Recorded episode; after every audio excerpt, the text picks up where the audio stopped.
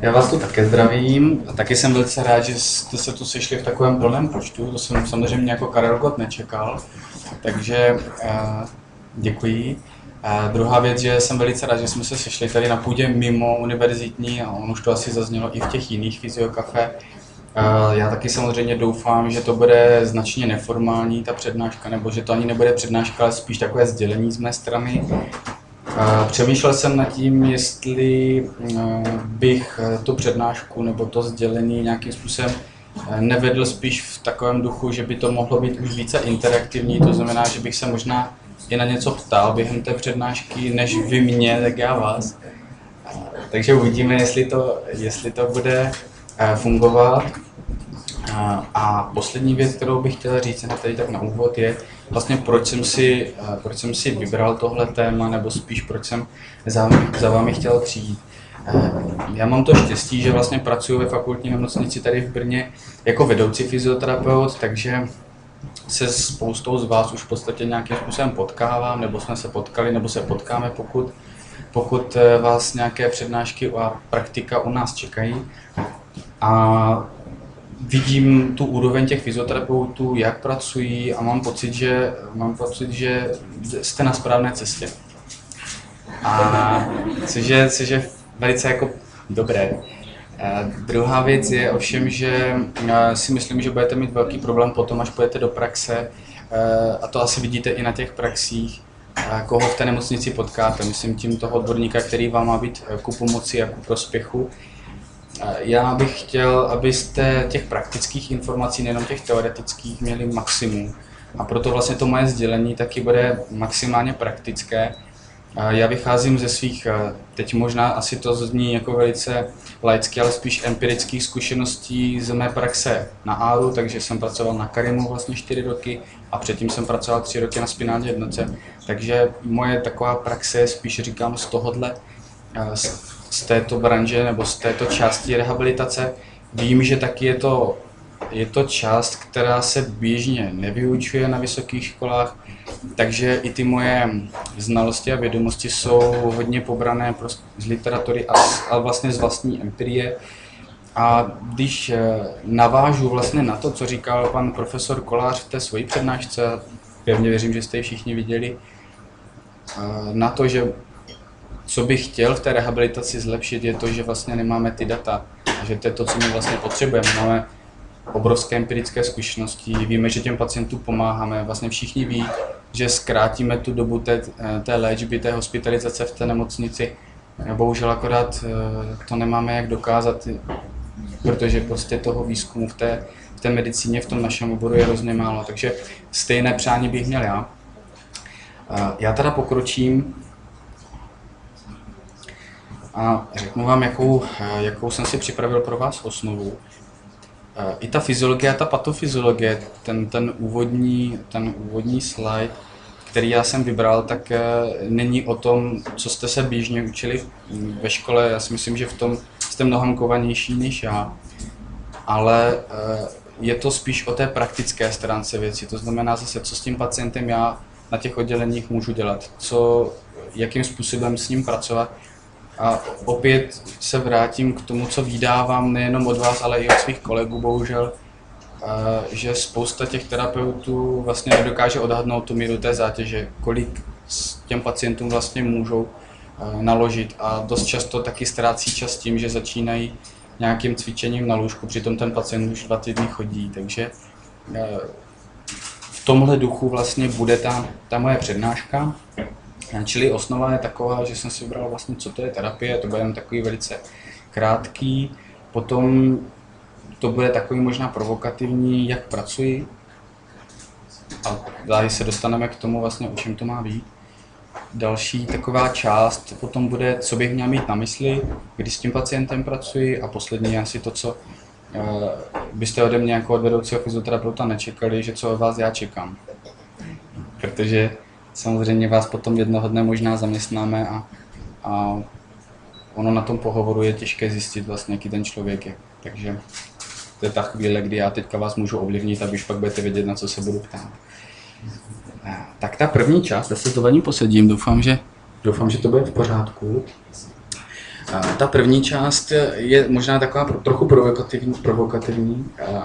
Je to o tom hodně, že jak to znáte, ten, ten, ty vývoje, ty, ty, ty, ty termíny se neustále vyvíjí a, a pořád to slyšíte na těch odděleních, to znamená eh, kondiční terapie, pohybová terapie, cvičení, léčebná tělesná výchova, bohužel dodnes jako běžně předepisovaná lékaři, rehabilitace, fyzioterapie, posilování. Ono ten, on ten slide je vidět celý, to znamená, co vlastně odděluje to cvičení od terapie. A já bych se samozřejmě mohl zeptat, já už to tam mám, ale já si myslím, že to je právě to, že máte nějaký záměr, že máte nějaký cíl, co s tím pacientem vlastně chcete udělat. A to úplně prvotní je to vyšetření. A e, když, e, když to zase nějakým způsobem rozvedu, tak v té praxi se mi bohužel dost často naskýtá obraz toho, že ten fyzioterapeut s tím pacientem pracuje bez toho, aniž by si ho vyšetřil. My vás samozřejmě do toho nutíme e, na škole a všude jinde, takže, takže vás by to asi zřejmě ani nenapadlo, ale na těch praxích to tak kolikrát je, že vám někdo dá kartu, řekne vám, kam máte jít, co s tím pacientem máte dělat, vy to poslechnete, protože to říkal někdo, kdo s tím pacientem asi předtím pracoval a možná i ví, co s ním má dělat. A, a dost často to taky uděláte. A, ten, a to vyšetření ale už potom chybí. A jak jsem říkal, to potom není terapie, to je vlastně cvičení. A dost často to tak opravdu, já to nemyslím jenom od studentů, ale bohužel to je, jak jsem říkal, i v té praxi. To znamená, spousta těch fyzioterapeutů si toho pacienta nevyšetřuje, nedělá epikrízy a nezhodnotí vlastně ten stav, který během té hospitalizace se samozřejmě mění. A potom si myslím, že je to zase obrazem té rehabilitace, jak vlastně působíme na ty ostatní. A možná právě proto vám a vašim kolegům budou neustále, kolegům ne, kolegům budou říkat lékaři, protože nebudou vědět, jak je oslovit, ale vám všem ostatním budou říkat sestřičko. A je to právě proto, že si myslím, že v tom oboru my máme obrovský problém s tím, že my nedokážeme zprezentovat tu svoji práci nedokážeme říct, že vlastně děláme terapii na základě nějakého vyšetření a že ovlivňujeme tohle a tohle. A k tomu se asi dostaneme dál. Takže, co mě k vám vedlo? Eh, já bych začal právě tím, že že bych si vždycky chtěl odpovědět, eh, když budu pracovat s tím pacientem na to, že pracuji tak, že hledám hlavní problém. To samozřejmě eh, není kinesiologický rozbor. To je asi to, čím bych začal. Čili eh, dost často to není o tom, jestli má, jestli má postavenou lopatku výš nebo míň, nebo níž, jestli má takovou a takovou disbalanci, ale je to nějaký nějaký problém cílový, který já jsem schopný nějakým způsobem eh, vyřešit v té své terapii. Ono hodně často je to taky o tom, že nemáte dost času to nějakým způsobem ovlivnit, takže, takže by to mělo být něco, co vlastně já jsem schopný nějakým způsobem si stanovit a současně uh, si hledám nějaké řešení. A druhá věc je, že vlastně my bychom v tom plánování měli vlastně najít nějaký průnik všech těch technik, které byste se učili. Taky se k tomu dostaneme za chvíli, ale mělo by to být o tom, že já si stanovím nějaký cíl a zkusím si vytýčit pět terapií, která každá tím svým způsobem nějakým osloví právě ten problém, který já chci vyřešit. Protože nikdy nevíte, na co ten pacient vlastně bude reagovat. Která z těch terapií bude ta, která zabere, když to řeknu takto. A i proto říkal pan profesor Kolář, že je dobré mít nějaký průnik vlastně všech těch technik nebo několika těch konceptů, vybrat si z něho to, co, to, co eh, je pro všechny jakoby stejné, ta jedna tenká červená linie, která je protína a vlastně s tou myšlenkou pracovat s těma pacientama. A pracuji tak, že si vždy eh, stanovím společný cíl. Je to o tom, že eh, dost často my jako fyzioterapeuti eh, chceme potom pacientovi víc, než chce on sám. Je to otázka eh, toho, že potom možná ztrácíme tu vůli toho pacienta s námi spolupracovat. Já vám řeknu takový příklad z praxe, kdy jsem pracoval právě na ARU s pacientem, který byl ochrnutý, měl, měl těžkou kvadruparézu vlastně měl poškozenou míchu od C5 a, problém byl v tom, že já jsem, jak já jsem to chápal, tak problém byl v tom, že on nehýbal ani rukama samozřejmě, nebo ani horníma končetinama, ani dolníma končetinama. A pro mě bylo stěžený, aby se on dokázal možná podepsat, možná najíst, možná obléct do budoucna. Pro mě bylo důležité tohle. A celou dobu jsme nějakým způsobem takovým pracovali tímhle směrem. A on teda se mnou právě ani moc spolupracovat nechtěl. A když jsme potom nějakým způsobem teda řešili s tím pacientem, proč, vlastně proč on se mnou nechce spolupracovat, když jinak byl celkem schopný, tak bylo to, že on mi řekl, mm, já, já na ruce kašlu, já prostě, mě o ruce, o ruce nejde, já potřebuju chodit. A to bylo vlastně to, co mně přišlo, jakoby, já, mě to nenapadlo v té chvíli a někdy je to možná to důležité, že každý z nás, e, který pracujeme s těmi pacientama, tak máme nějakou představu, co bychom, co bychom mohli těm pacientům nabídnout nebo na čem bychom chtěli pracovat a dost často by to měl být společný cíl, na čem vy byste chtěl pracovat, co já bych pro vás mohl udělat a, a tímhle začít. A potom můžete fungovat jako průvodci, odborníci v tom, že víte, kam toho pacienta potřebujete dovést, ale začít tam, kde on je schopný s vámi spolupracovat. To je hrozně důležitý a ten kousek toho psychologa vlastně v té naší praxi je, je hrozně důležitý. Takže, takže ten společný cíl můj a ten toho pacienta je strašně důležitý. Dalším tím bodem je, eh, že si hledáme měřitelné ukazatele. To si myslím, že je další kámen úrazu naší praxe, protože eh, zase z toho kinesiologického rozboru nějak jako nevyplývá vlastně, co je v tom měřitelné. Vlastně to, že má nějaké postavení v nějaké chvíli, podle toho, jaký má pacient zrovna den, jestli mu není dobře nebo je dobře, jestli, to, jestli je schopný se srovnat v té chvíli nebo není, za pět minut, když ho postavíte do té polohy, tak, tak je docela možné, že eh, vám ukáže úplně jiné, eh, jiné věci a eh, to vše nějak neobjímá něco, čím bychom měli toho pacienta, jak bychom měli vlastně spolupracovat.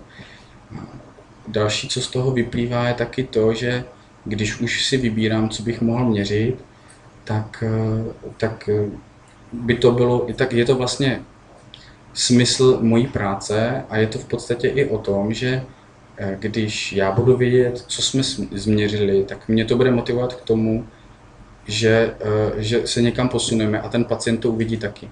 Nemusí, to, kolikrát, nevím, jestli jste na nějakých letních praxích, nějakých dlouhodobějších praxích měli pacienty, u kterých jste jásali z toho, že se tamhle posunul o centimetr a on to vlastně vůbec nevnímá.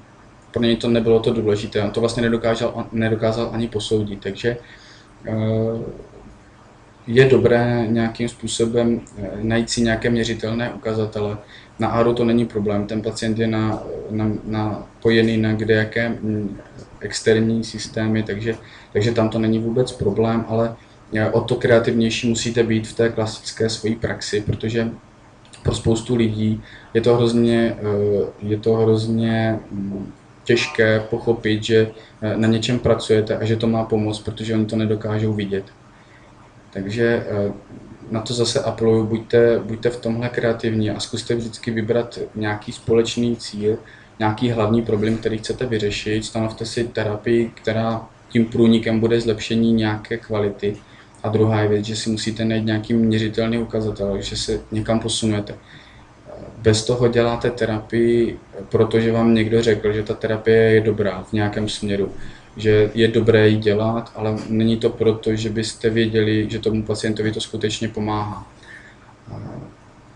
Hodně často bych třeba řekl, že, že takovým způsobem jsme pracovali na tom áru právě s Vojtou, že člověk nějakým způsobem stimuloval a Eh, může, může si říct, ano, teď jsem tam viděl nějakou aktivitu, ale pokud to vlastně není nějak změřitelné nějakou funkci, to znamená, pacient si eh, kvalitněji nesedne, neudělá lepší oporu horní končetiny, nedokáže eh, nám udělat maximální třeba výdechový nějaký parametr na ventilátoru, tak vlastně nevím, jestli jsem to udělal dobře. Takže jsem něco stimuloval, nějakým způsobem jsem si to pacienta nastavil ale nevím, jestli jsem mu pomohl nebo nepomohl. A on taky ne, protože on jenom viděl, že jsem s ním něco dělal a věřil nebo nevěřil tomu, jestli jsem dobrý nebo nejsem.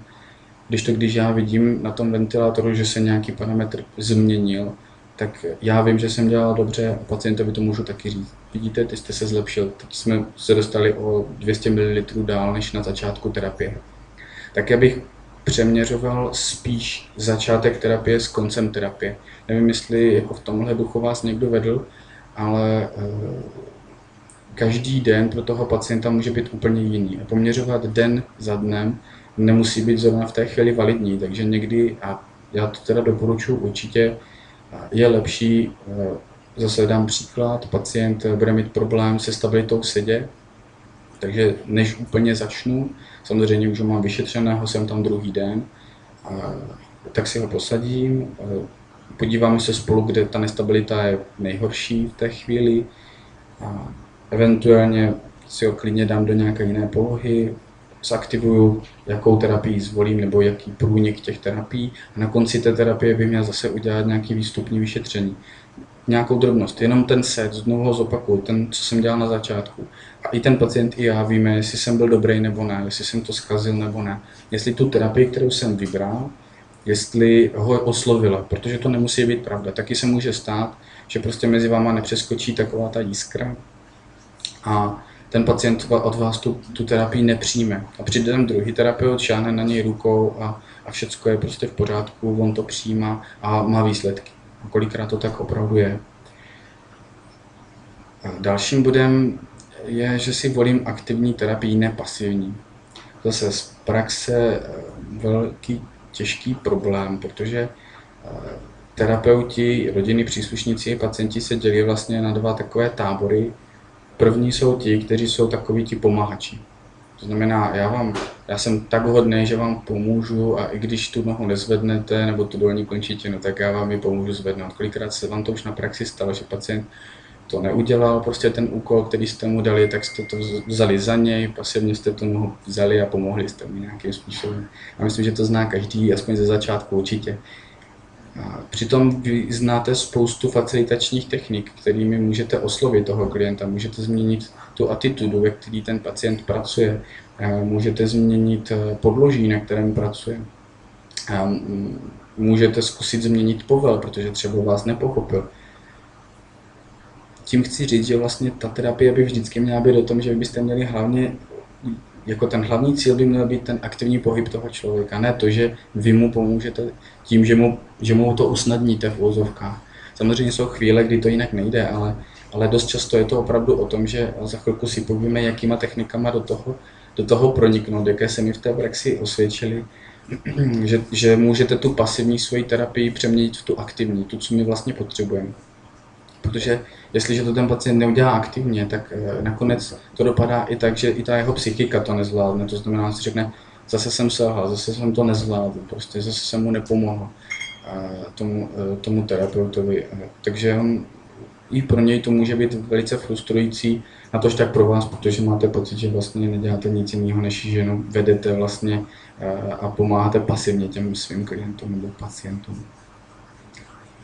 Co je asi takový jako kontroverzní téma, je, eh, že funkce je důležitější než dílčí jednotlivost. V té rehabilitaci nebo ve fyzioterapii, eh, v té fyzioterapii pardon, je to, ehm, je to těžký, si myslím, v tom, že ten náš obor se rozdělil vlastně na dva takové jakési plnohodnotné celky. Ten první je ergoterapie a ten druhý je fyzio, nebo opačně, jak chcete. Problém je v tom, že ta fyzioterapie se hodně pitvá v těch jednotlivostech a jsme šťastní, když posuneme nastavení lopatky o 2 cm tamhle nebo semhle nebo uh, a tak dále, vy mi rozumíte. A když to ta ergoterapie pracuje zase s tou funkcí a bez té spolupráce samozřejmě ty dva koncepty nebo ty dva, ty dva, ty, ty dvě, ty dva odděly spolu ne, samozřejmě nemůžou fungovat, ale já bych se hrozně rád vrátil právě k té, k té funkci, protože nakonec i vlastně všechny ty koncepty se k tomu podle mě vrací. Vlastně Vojta už taky teď to dělá tak, že nejdřív vyšetří nějakou funkci, pak udělá terapii a zase vyšetří funkci. To znamená chůzi, pak stimuluje, pak udělá zase chůzi. To samé, e, když, když chcou, aby, aby to miminko se nějakým způsobem zlepšilo, když to bude u dětí, tak, e, tak zase vytvoří si nějaký cíl, Eh, nějaký hlavní problém, který ten pacient má, eh, nastaví si nějakou terapii, domluví se s tou rodinou a eh, neřeknou té rodině, tak budete to dělat pětkrát denně a uvidíme, jak to bude. Ale řeknou, budete to dělat pětkrát denně a chceme, aby se to děťátko otočilo na tu stranu, na kterou se doteď neotočilo. To je vlastně výsledek té terapie, ne, že pětkrát denně bude někde cokoliv stimulovat. Takže stejně tak si myslím, že v těch konceptech ostatních Bobat nebo NDT je vlastně hlavně o funkci, tak by jsme měli vlastně pokračovat všichni. To znamená, zase není to o tom, jestli má eh, z antropometrie kratší eh, končetinu o 2 cm, ale jak se to projeví na té chůzi. Hodně často, nebo hm, teď jsme zrovna měli s prvákama, eh, jsme byli na ortopedii na zkouškách a hodně často to bylo o tom, že vyšetřovali goniometrii, řekli, že tam je nějakým způsobem omezený rozsah v tom kolenním kloubu, kde byla, který byl po operaci TEP, ale ale už jako to nehodnotili v té chůzi, už je nenapadlo, že vlastně to nějakým způsobem pokračuje dál, že to není o tom, že tomu pacientovi chybí 5 stupňů někam, někde, ale že to nějakým způsobem ovlivňuje zbytek. A i ta terapie by vlastně takovým způsobem měla být. Já nějakým způsobem nastimuluju ty měkké tkáně, upravím, protáhnu, věnuju se jízvě a tak dále a tak dále a pak vlastně projdu toho člověka. To je vlastně ta funkce, kterou já po něm chci, ta noha je k chození, nebo ta dolní končetina ne k tomu, že má plný rozsah. Jo, v tom je rozdíl a já myslím, že i, to vy, i vy to tak cítíte, doufám, že to je o tom No a poslední samozřejmě věcí je, že dbám osobnosti člověka přede mnou. Je to zase z mýho úhlu pohledu je to hodně kontroverzní, protože ve mně se bijou dva takové pohledy na věc. Já si vždycky představuju, že v jedné chvíli já jsem klient a mám před sebou stavitele domu. A já řeknu, že mně stačí 2 plus KK s malou boudičkou, s malým výběhem pro psa. A on řekne, no jo, ale vy máte tolik a tolik peněz a vy byste si zasloužil, nebo pro vás je lepší, když budete mít 5 plus 1 v Medlánkách, to by se měli prostě dvě garáže. A, a on vlastně nerespektuje to, co jsem říkal. A dost často my to tak i děláme my chceme potom pacientovi vlastně mnohem víc, než on po, na, on po nás ve skutečnosti. On stačí, jemu stačí, když snížíme tu bolest, ne, my chceme, aby měl správné, správnou atitudu, správnou posturu a tak dále, tak dále. Nevím, jestli to je špatně dopředu. Uvidíte za chvíli. A druhá chvíle je e, ta opačná, že e, vy jste stavitel a ten klient, nebo vystavíte a ten klient vám říká, ne, ne, ne, tady ty cihly to takový být nemusí, ty jsou drahé, uděláme to z tenčích, protože já to platím jako klient, že jo, a tady to taky tak nebude a ta zeď bude křivá, protože já ji takhle chci a vy jako stavitel víte, že to takhle nemůže být, protože ta zeď spadne. Takže to jsou takový dva pohledy na věc, jak k tomu přistupovat. Jedna je prostě, že my možná někdy chceme potom klientovi mnohem víc. A někdy je to tak, že naopak ten eh, klient si diktuje podmínky, za kterých vy zase nechcete pracovat. Problém je, že celá rehabilitace mám pocit momentálně jako trošku v rozkladu v tom, že si necháváme diktovat. To znamená, uh, zítra nepřijdu, pak mám dovolenou, uh, takže já teďka no, budu moct jenom dvakrát za sebou a tak dále, tak dále. Takhle ten klient s váma potom diskutuje nad tím, jako, že on chce sice pomoct, ale za, za jako jeho podmínek vlastně. Na druhou stranu je ten pohled, kdy vy řeknete, tak jste obezní, takže se nevrátí, jako já s váma nebudu dělat nic jiného, dokud nezměníte intuční nějaký pohled na věc, nezačnete, neschudnete 10 kg, nebudete nějakým způsobem aktivně pracovat a teprve pak má smysl, abych s váma nějakým způsobem pracoval. Je to otázka prostě, v jakých jsme fázi. A druhá věc je, že za 10 terapií, které, kterou budete mít běžně prostě k dispozici, jako nezměníte posturu, nezměníte tu kinesiologii, kterou byste strašně chtěli, to, to nejde. To, to je prostě hrozně málo pro toho klienta i pro vás. Takže všechno, co víte, prostě smrsknout do deseti terapií, z kterých dvě vám nepřijde ten klient, eh, mezi tím bude mít pět dnů dovolené, protože jede přece na Vysočinu, tak nepotřebuje vlastně, aby ta fyzioterapie měla nějakou návaznost. Takže uvidíte, jak, jaký to bude v praxi, že to je hrozně těžké, že my trošku žijeme v nějakých snech, a, nejsme úplně schopní si na druhou stranu říct, jak by my jsme to potřebovali. Na druhou stranu je fakt, že zase někdy v tom druhém spektru chceme potom klientovi mnohem víc, než on chce po nás. A je otázka, jak se k tomu postavíte do budoucna. Tak. Teď bychom se měli dostat k nějakým praktickým záležitostem, že to byla taková filozofie teďka hodně spíš.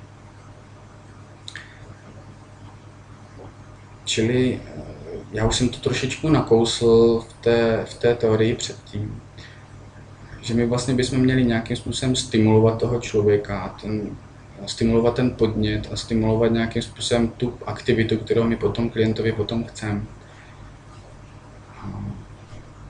Je strašně důležité, aby jsme mm, se toho pacienta dotýkali. Teď nemyslím jenom řešili ty měkké tkáně, ale hodně často vám pomůže, když řeknete pacientovi, budeme pracovat s touhle nohou a dotknete si Už jenom to, že, že nějakým způsobem stimulujete tím svým kontaktem toho klienta, tak eh, docílíte toho, že on bude víc vnímat tu končetinu, které jste se dotkli. On ví, že se najednou asi se v té chvíli bude nějakým způsobem pracovat. Je to hodně podobné, jako když dáte někomu ruku, cítíte dotek, stisk, teplo, chlad, vlhko, podvědomě vnímáte spoustu informací, takže když potom chcete, aby ten člověk nějakým způsobem s tou končetinou pracoval, tak nestačí, když přijdete na tu ortopedii a řeknete dobrý den, já jsem ten a ten, prosím zvedněte tu končetinu, zvedněte tu nohu, pokrčte tu nohu a tak dále, a tak dále. Prostě důležitý prvkem možná je právě to, když to nezvládne, tak zkusit se toho člověka dotknout a říct tady tohle tu část teďka aktivujeme, na, na tohle se zaměříme, s touhle pracujeme. To je jedna věc. A druhá věc, jak se s tím dotekem dá pracovat, je technika, kterou jsem si vypůjčil z, z NDT konceptu, čili z Bobata, kterého asi možná znáte. A, a je to, jsou to principy hands-off, hands-on a fingertips. A jde o to, že když ten klient potřebuje hodně pomoct, tak eh, použijete ty ruce hands-on. Vy použijete ty své ruce k tomu, aby ten klient nějakým způsobem zvedl tu končetinu, nastimulujete ho, vykartáčkujete, poplácáte, prostě eh, použijete keny techniky, co vás napadne, nebo co umíte zrovna v té chvíli, tak to můžete použít, můžete to klidně i namasírovat, to přeženu. Hands off je, je ta mysl, vy se chcete dostat k tomu, že ale to ten pacient nebude potřebovat. To znamená, vy ho vedete k tomu, že ten svůj kontakt měníte z toho on na to off. Hodně to pomáhá, když si představíte, že s tím pacientem ho vertikalizujete ho do sedu. Často je to o tom, že vy ho posadíte, hands on, vy to uděláte skoro za něj v podstatě kolikrát. Protože nevíte, co si můžete dovolit, dovolit v té první chvíli a pak ho držíte. Dost často je to jenom o tom, že někdy, někdy nebo že by to mělo fungovat takovým způsobem, že, že vlastně vy ho držíte v té pozici a pak postupně ten svůj kontakt ubíráte. Vlastně a nakonec kolikrát vidíte, že on sice stabilní vůbec není, ale že mu stačí to, že se ho dotýkáte prstem a on se najednou v té pozici udrží. On, vám, on to dokonce ani nevnímá, takže on, vy mu můžete říct, podívejte se, já vás vlastně vůbec nedržím. Já vám vůbec nepomáhám, vy to zvládnete sám. Čili to je ten, to je ten fingertips, to znamená, že my se vlastně dostáváme z toho, z té extrémní pomoci, kterou my začínáme, až po to, že mu nepomáháme vůbec. A klidně to může být během jedné terapie a na tom vertikalizaci do toho osedu je to docela pěkně vidět, ale takhle můžete pracovat úplně s jakoukoliv technikou nebo s jakýmkoliv principem, který u toho klienta děláte. Dalším, další takovou částí eh, té stimulace jsou zvuky, čili verbální stimulace. Je to, já bych řekl k tomu pár věcí, které se mě v praxi velice osvědčily, a to je vědomost, jaký je rozdíl mezi senzorikou a percepcí, a to je asi otázka, kterou se vás zeptám, jestli náhodou někdo tuší, jaký je v tom rozdíl. Co to je senzorika, co to je percepce, na to samozřejmě s tím svým zvukem a s, tou, tou verbální, s tím verbálním projevem to má nějaký smysl, nějaký, nějaký pojení tam je. Ví to někdo? Chce ještě zakřiknutí a to, to, to přejde. Rozdíl je v tom, že eh, ta senzorika ta vychází z toho, že, eh, že, máte, eh, že máte sluch, máte uši, kterýma ten zvuk slyšíte. To je ten senzor, který přijímá tu informaci. A to vůbec nevypovídá o tom, jestli jste ji rozuměli. A to je percepce. A to může být právě velký problém nejenom u pacientů, kteří jsou staršího data narození. Stejně tak to můžou být pacienti po kraniotraumatech, můžou to být pacienti po e, těžkých dehydratacích a podobně, pacienti, kteří mají problémy s ledvinama, eh, urea a kreatinium velice ovlivňují vnímání toho klienta. Čili to, že vy jste něco řekli, eh, znamená, že ta informace šla tím vzduchem. Samozřejmě ten, to ucho, ten senzor, ono ho slyšelo, ten signál, ale otázka, jestli mu rozuměl. Taky na áru se toho třeba hodně často využívá u pacientů, kteří jsou v komatu. Ono se říká, že ti pacienti slyší. A to nevypovídá nic o tom, že rozumí. A já proto říkám na tom, eh, když stimulujete takového pacienta a provázíte tu, tu terapii slovem, tak je důležité mluvit v podstatě monotónně nějakým způsobem. Musí teďka, jak vás nudím, tak, tak nějak takhle. Jde totiž o to, že, že si představte, že ležíte v Itálii v nemocnici. Italsky samozřejmě předpokládám neumíte. Ten člověk, eh, ten, ti Italové jsou takový horkokrevní a ta, ta intonace té řeči je poměrně taková jako výrazná. Takže on vám sice říká v klidu, posaďte se, nic se neděje, ale protože vy mu nerozumíte ani slovo, tak, eh, tak sice jste slyšeli, co říká, ale vlastně eh, díky té intonaci si myslíte, že něco špatně asi zřejmě, jako, že na mě takhle jako intonuje. Jo, jenom abyste měli nějakou jako představu o tom. Takže to je to stejný. Ten člověk vlastně někdy uh, slyší, ale vůbec nerozumí a úplně to nejjednodušší, uh, jak si můžete ověřit, že vám rozuměli, že se na to zeptáte toho klienta zase, když se vrátím k tomu, co jsme říkali před chvílí, kolikrát se vám stalo, že jste řekli, zvedněte nohu. On to neudělal, vy jste tu nohu chlamstli prostě do ruky a pomohli jste mu. Vůbec jste se nezeptali, rozuměl jste mi? Ptal se někdo? Jo, je to, je, to, je to samozřejmě, nemám čas, musím to udělat rychle, mám splnit úkol, chci to mít rychle za sebou a podobně. Jenom zase, abyste věděli, že, že jako tohle je hrozně důležité. Samozřejmě první, co když uvidíte staršího člověka před sebou, tak že zvýšíte hlas, že? to je taky druhá věc, kterou člověk hodně používá. Ale může být naprosto v pořádku ten sluch a zase může být problém na tom, na tom druhém konci, to znamená, že nerozuměl. Druhá věc potom je, e, že ten úkon, který vy verbálně teda ho oslovíte a chcete po něm nějakou věc, tak, e, tak může být natolik komplexní, že ten klient vlastně nebo pacient neví, co po něm chcete. Zase hodně často je to u klientů, zase staršího data, a nebo, nebo pacienti, kteří mají kraniotrauma, nebo prostě zase nějaký poškození mozku, cévní mozkové příhodě a podobně, abych se neopakoval. A zase, abych vám to při, nějakým způsobem připodobnil, tak je to asi takhle. Když vám řeknu, abyste si představili, co všechno musíte udělat pro to, abyste uvařili čaj, tak si řeknete, takže jdu do kuchyně, otevřu skříňku, vytáhnu hrnek, dám ho na stůl, vemu konvici, otevřu konvici, pustím vodu, naliju to do té konvice, zavřu konvici, zapnu konvici, vezmu čaj, jo, dám ho do... Prostě je to neuvěřitelná plejada věcí, které vlastně vy musíte vědět. Je to naprosto triviální, vy to všichni děláte naprosto prostě jak básničku, v podstatě ani nad tím vůbec nepřemýšlíte. No jo, jenomže ten člověk, který má to kraniotrauma nebo je starší, tak už nemá vaření čaje ve 20 krocích, ale má vaření čaje ve třech krocích, v pěti krocích, v deseti krocích. Každý to má jinak. To znamená, že se klidně může stát, že on eh, si dokáže uvědomit to, že si akorát dojde pro ten hrnek a pak něco, že tam je s konvicí. A možná, že jsme mluvili o čaji. A my ale to stejný platí pro jakoukoliv aktivitu, kterou tomu člověku dáte. Určitě se vám stalo na praxi, že jste řekli tomu klientovi, ať se vám posadí, ať se posadí v tom, že jste chtěli vyzkoušet, jestli si sedne sám. Že? A on to neudělal. Přitom, když jste mu řekli, otočte se na bok, tak se otočil na bok. Když jste řekli, sesuňte nohy dolů z lůžka, tak to udělá. A když jste řekli, tady se opřete a zvedněte se, tak to taky udělá. Tak jste si řekli, tak kde je jako chyba, když on to všechno vlastně ví, zná to, ale to je právě to, on vlastně, vy jste mu řekli, posaďte se, ale to je globální, obrovský jako soubor, komplex věcí, které vy vlastně potom klientovi chcete. A on to nedokáže rozdiferencovat na to, co vlastně konkrétně má teď udělat. Takže on zmateně leží, kolikrát to znáte opravdu, že to tak prakticky je. Vlastně není schopen vyhovět, a to neznamená, že to fyzicky nezvládne. Tak, eh, když se zase vrátíme zase k té přednášce a dostaneme se ke zraku, tak eh, je to další trošičku problém. Kolikrát je, jako o tom, že zrak obrovským způsobem stimuluje, že se o ní opíráte v prostoru, že vám drží balans toho klienta a tak dále. O tom se určitě bavit nemusíme. Ale zase, která chyba se dost často objevuje na oddělení, je ta, že vy řeknete třeba pokrčte nohu, nebo cokoliv, ale děláte to v leže.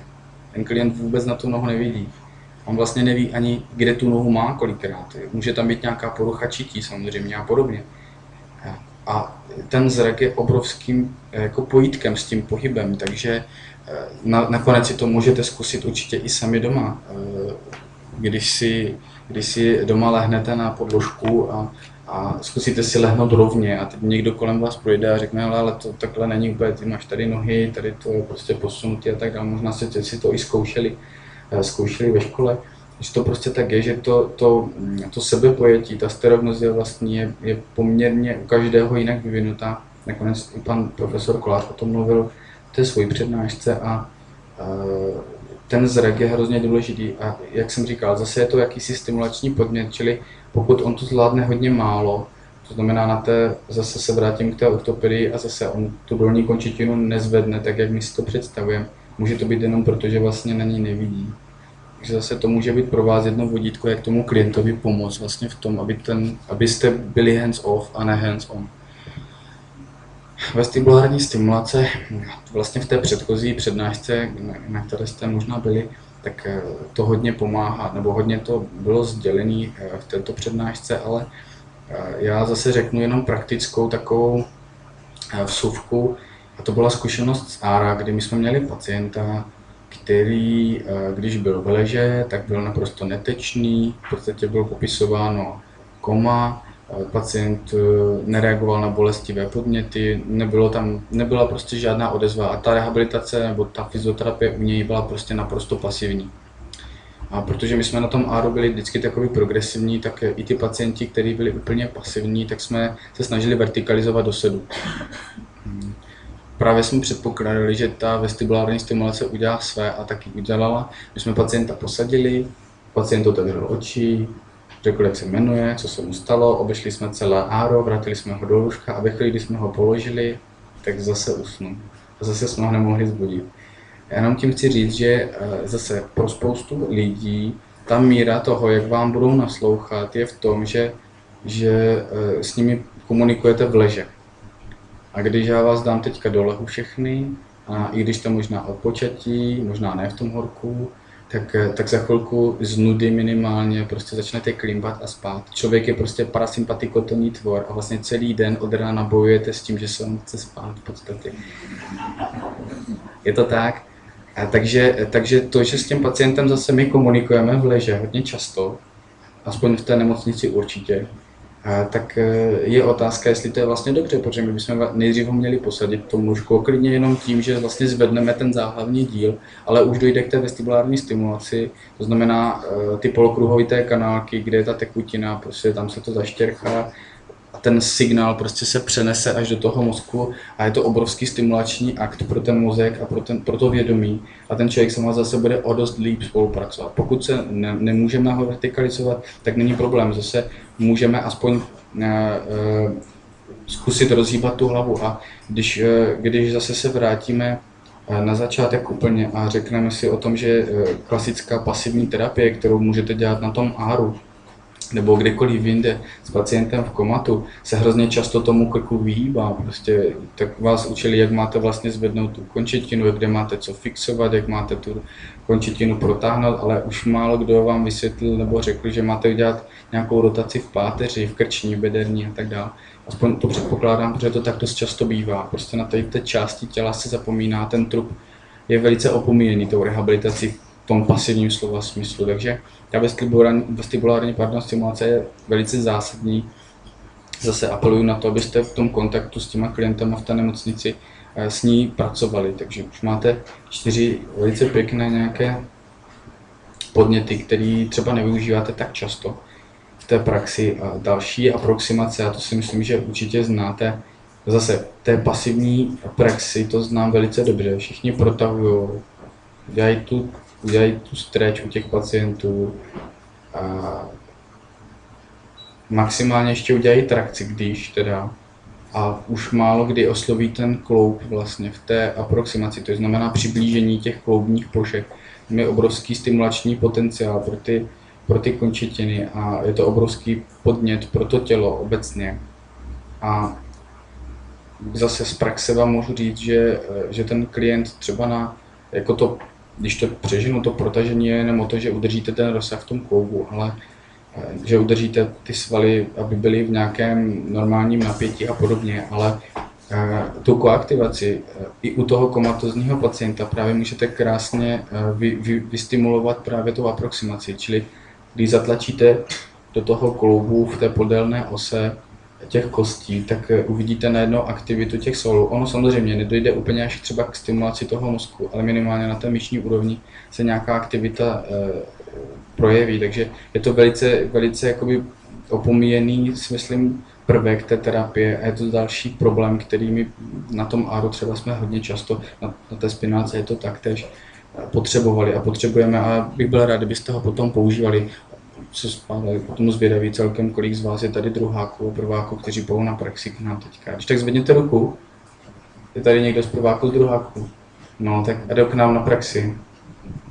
No, tak se můžete těšit, si to vyzkoušíme prakticky. A když nebudete vědět, tak samozřejmě v tom prváku, druháku vám to když tak ještě jednou ukážem, že to není problém. Na to ty praxe jsou. Tak, eh, protažení plně jasný, ale zase, když se budeme bavit o gamma smyčce, o tom, že uh, Golgiho šlachové tělisko reaguje vlastně na, na tah tou šlachou a informuje celou tu gamma smyčku, to znamená celý ten míšní, ten míšní reflexní oblouk. A samozřejmě z té míchy, pokud není poškozená, tak vlastně je informace i do toho mozku, takže jaký jiný nábor uh, jednotek chcete, když ne tím protažením právě u toho pacienta, který ho stimulujete na tom áru. Extrémně důležité, extrémně funkční, eh, když chcete toho pacienta probrat. Funguje to velice pěkně, eh, stejně tak jako bolest, bohužel i ta se používá.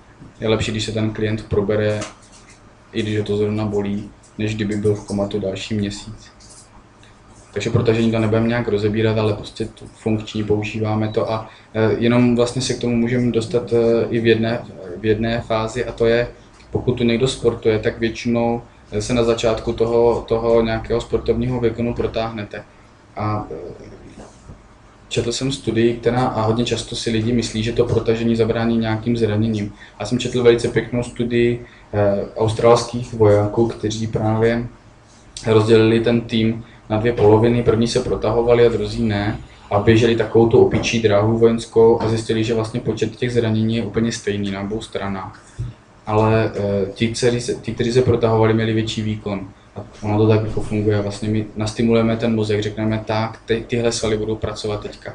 A dojde k tomu, že se tam otevřou ty, e, otevřou ty cévy, dojde tam k lepšímu zásobení, e, všechno je tam, vlastně ta přípravná fáze tam proběhne samozřejmě líp a potom ten výkon je lepší. Takže zase, když se vrátím na tu ortopedii, kolikrát jste tomu klientovi řekli, zvedněte nohu a přitom jste na ní ještě ani nešáhli. A teď už víte, co všechno jste mohli udělat pro to, aby ten klient tu nohu zvedl sám vlastně naprosto, bez té vaší pomoci, aby by byl by třeba, dejme tomu, o den, díl, o den míň v té nemocnici, právě proto, že by to vlastně zvládl. Takže uvidíte, sami můžete to zase potom na těch praxích vyzkoušet. Myslím, že šance budete mít. Ta reciprocita to je eh, docela zajímavý úkaz. Zase se vracím k té gamma smyčce. Já to, já to nějakým způsobem zjednoduším v tom, že když eh, pracujete s, to, s tím systémem, tak vlastně můžete dosáhnout toho eh, na jedné úrovni, že když aktivujete biceps, automaticky dochází k tomu, že se uvolňuje triceps na, na paži, protože bez toho uvolnění toho tricepsu byste vlastně nebyli schopni uh, tu končetinu pokrčit, že? to ví všichni. Otázka je, jestli když vy pracujete třeba se spastickým pacientem, jestli právě tady tohoto principu využíváte, jestli víte, že když vlastně kontrahujete ten protilehlý sval, jestli víte, že se vlastně automaticky protahuje ten sval na té druhé straně. Můžete tady ten princip využít když potřebujete zvětšit rozsahy u klientů. To znamená, vy víte, že po té tepce té kýčle nebo toho kolenního kloubu má omezený rozsah. A hodně často ošetříme ty měkké tkáně a pak samozřejmě neděláme nic jiného, než bohužel prostě manuálně nějakým způsobem protahujeme jdem přes tu bolest toho klienta. Dost často ale pomáhá to, že vy můžete říct, že má aktivovat nějaký sval, protože víte, že na té druhé straně dojde k relaxaci. Takže jestliže že kontrakci nebo kontraktuře nějaký sval, vy můžete vlastně ten protilehlý, ten jeho, toho jeho antagonistu vlastně požádat o spolupráci a vlastně sám si tím pomoct v té aktivaci eh, nebo v tom uvolnění toho, toho zkráceného svalu. Zase je to, je to princip, který se dá využít uh, u práce s horníma končetinama. To, když to pominu, tak tady ten princip je vlastně velice jednoduchý v té, když si to představíte na té horní končetině nebo na té dolní končetině, ale v tom jednotlivém svalovém systému, biceps, triceps, ale vy takhle můžete pracovat i s chůzovým stereotypem. Když to je taky reciprocita vlastně. Když se extenduje jedna končetina, automaticky dochází v tom chůzovém stereotypu k flexi té druhé končetiny. Čili pokud vy potřebujete, aby pacient pokrčil na té traumatol, na té ortopedii tu dolní končetinu, tak vy můžete říct, tak tady mi tlačte, extendujte tu pravou končetinu a přitom zkuste pokrčit tu levou. Zase uvidíte, jaký to bude obrovský rozdíl. A právě ten nábor, ta reciprocita, ten reflex, který, nebo ta, ten systém, který takhle normálně funguje, ten chůzový stereotyp, který normálně člověk má od nějakého roku života, vlastně můžete využít k tomu, že vlastně pomůžete tomu klientovi i na té ortopedii, která se zdá být jako eh, nepříliš v tomhle praktická, právě můžete použít i tyto principy na to, abyste uh, si pomohli a tu končetinu ten pacient nakonec vedl. Stejně tak eh, zase horní končetiny hodně pracují v symetrii. Oni jsou zvyklé spolupracovat, to znamená jedna ruka něco drží, druhá něco provádí. Takže zase pokud vy máte končetiny a jedna z nich je slabá, třeba po hemipareze nebo nějaká hemiplegická strana, tak vy můžete vlastně použít to, že, že necháte provádět ten pohyb tu zdravou končetinu. Ale nemyslím to tak, že ta zdravá podepírá tu nemocnou. To by mělo taky samozřejmě nějaký efekt, ale vlastně hodně se právě aktivují ty svaly obou straně bilaterálně na obou dvou těch horních končetinách právě proto, protože když se to dítě učí cokoliv chytat, tak to začátku chytá oběma končetinama. Čili v jenom toho principu, že ty horní končetiny takto pracují, vlastně můžete využít potom v jakékoliv práci. Čili to, to je reciprocita. A jak říkám, může to být sval antagonista versus agonista, může to být celý systém globální, čili chůzový stereotyp, jako, čili chůzový stereotyp, a, e, nebo to může použít, můžete to použít při aktivitě těch horních končetin. Tak o poloze si myslím, že eh, nemusíme zdlouhavě mm, mluvit, protože je úplně jasné, že skoro většina konceptů s tou polohou pracuje, čili je to o atitudě, o tom, že nastavujete nějaký aferentní set, který vybudí nějakou reakci a zase záleží jenom na tom, jakým způsobem s tím pracujete, jakou polohu si vyberete, v jaké fázi toho pohybu, ještě se k tomu dostaneme za chviličku dál. A co bych tomu chtěl říct, jenom, že, že eh, k tomu určitě je nutné vědět nějaký kinezologický obsah těch konceptů. A jestli můžu doporučit, tak stoprocentně eh, bazální programy od paní Čápové nebo eh, Vojtův koncept v tomhle směru jsou top, který vám o té kinezologii toho pohybu řekne asi nejvíc. A můžete nebo nemusíte s tím konceptem souhlasit, ale extrémně vás to posune dál v tom, že budete vědět, k čemu ty svalové souhry, jakým způsobem, v které fázi. A i když si můžeme na začátek říct, že, že je to hodně o empirii, protože bohužel ty studie zase jako chybí a prostě jehličkové EMG si asi pacient do sebe nenechá zapíchat, aby se vědělo, v které fázi se aktivuje který sval. Tak bude to ještě nějakou chvíli trvat asi, než se to zjistí, ale než se najde nějaký dobrovolník, ale eh, v každém případě, eh, v každém případě ta empirie prostě platí a ta, těch poloh se dá využít v různém smyslu, spíš bych to nechal na ty koncepty. Co se týče představy, eh, to je Myslím si, že další taková poměrně opomíjená část rehabilitace a byť e, se o té představě už začíná si myslím v, tom, e, v tomto duchu mluvit, se zeptám vlastně třetíáků, jestli vůbec o terapii v představě něco měli ve škole. Kývají, že ne. Takže se ještě pořád nemluví, tak to je výborné. Zase. Já jsem si myslel, že vám neřeknu nic nového, tak nakonec to nebude tak špatné.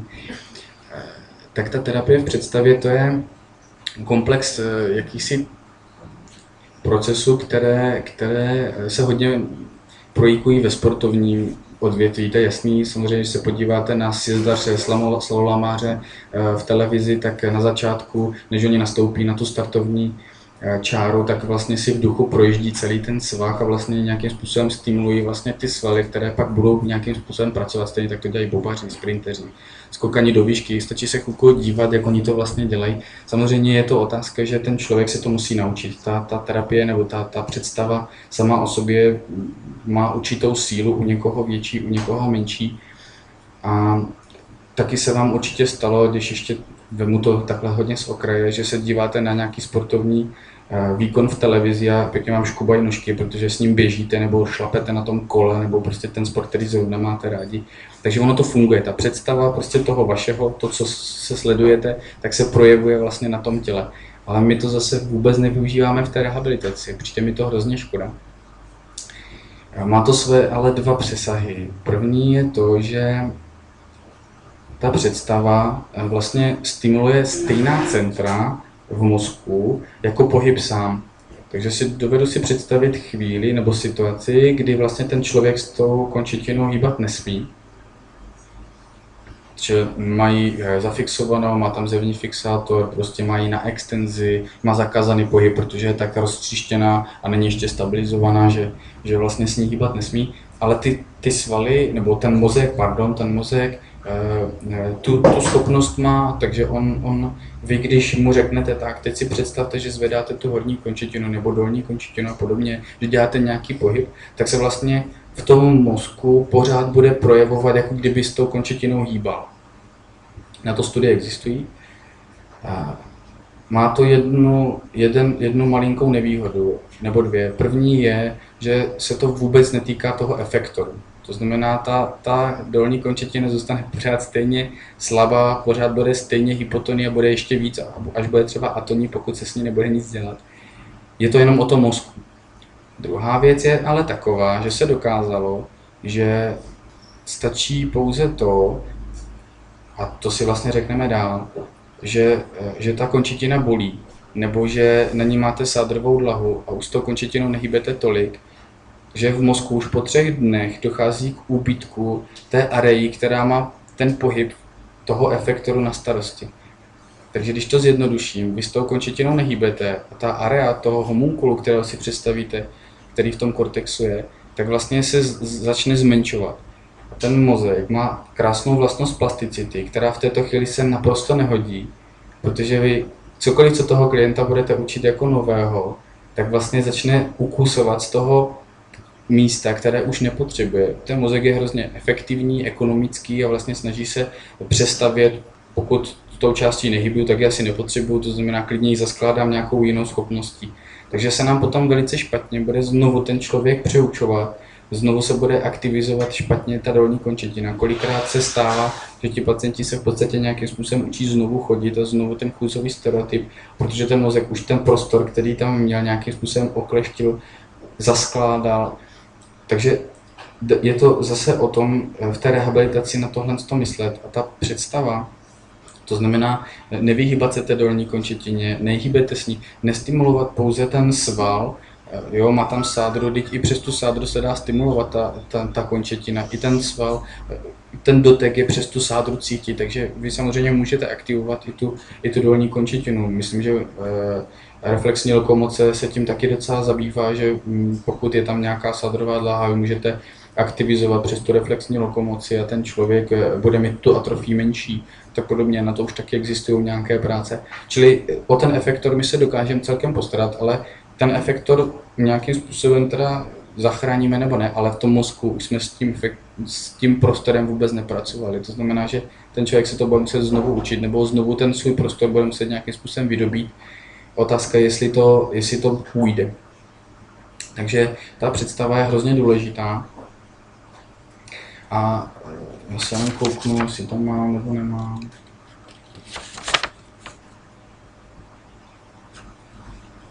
Sleduje někdo čas? To je dobře, to vypadá, že to aspoň nenudí tak moc. Jo, myslím, že, že bych to mohl asi zmínit hned. Nebo se možná podíváme dál. Nezmíním to hned radši.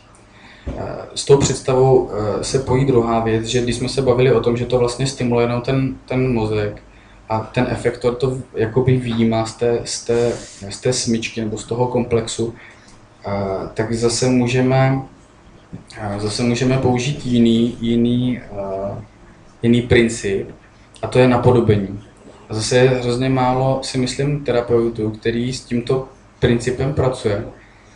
Když se podíváte na malé mimino, které se učí, tak eh, od těch svých rodičů většinou, tak za chvilku zjistíte, že vlastně, eh, i když ta biomechanika může být podobná, nemusí být podobná u těch lidí, tak zjistíte, že, že ten syn nakonec chodí hodně podobně jako tatínek. Že mají podobné gesta a tak podobně. A je to hodně o tom, že vlastně je to princip napodobení. To dítě kouká, co, to, co ten rodič dělá a vlastně snaží se to napodobit celou dobu. A my to stejný, toho stejného principu můžeme vlastně využít při té terapii. To znamená, a my si můžeme stoupnout před toho klienta, ukazovat mu ten pohyb, jak ho dělám já, a on vlastně bude jenom odezírat ten pohyb a bude se ho snažit napodobit. Zase pro někoho je to výhodné, pro někoho méně, ale zase pokud máte tu zkušenost, že, že chodíte na nějaké takové cvičení, aerobik a podobně, tak sami vidíte, že někdo, v tom má, někdo to jenom vidí a už to dokáže napodobit a někomu to trvá mnohem díl, než se to naučí, musí si to někde sám bokem zkoušet tak dlouho, dokud si to eh, nezapamatuje. Takže zase je to technika, která není, jako je to hodně individuální, někomu to pomůže, někomu ne, ale je to technika, která extrémně pomáhá. A zase tomu klientovi, eh, jenom pozor na to, tomu klientovi to eh, může, může zkomplikovat to, že když já se postavím čelem k vám, tak vlastně ten můj pohyb bude zrcadlový k vám. To znamená, že ideál by byl, kdyby byste se postavili zády k tomu klientovi a vlastně mu ukazovali ten pohyb. Třeba ta chůze může být o tom, že on se kouká na člověka ze zadu, jak jde, a vlastně bude se snažit jakoby těma nohama pohybovat úplně stejně. Třeba, že třeba leží na lůžku. Čili jenom chci říct, že ten zrcadlový pohyb může být pro, pro spoustu lidí mnohem těžší.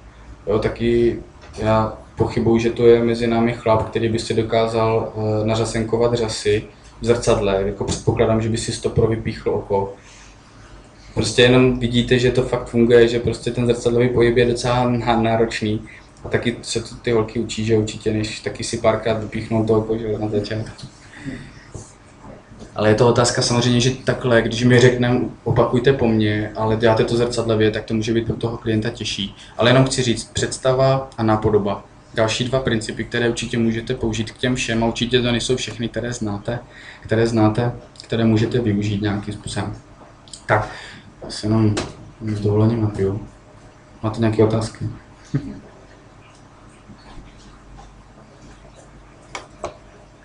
tak já teda zkusím pokračovat. Tak eh, to, co bych měl na mysli dál, eh, je výběr kontrakce zase znáte notoricky známé věci. Já se zeptám, Klára mlčí, já se zeptám, která z nich je nejnáročnější? Děkuji.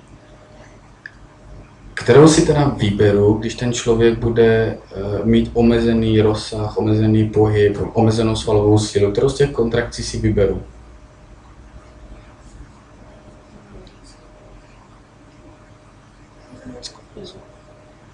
Možná.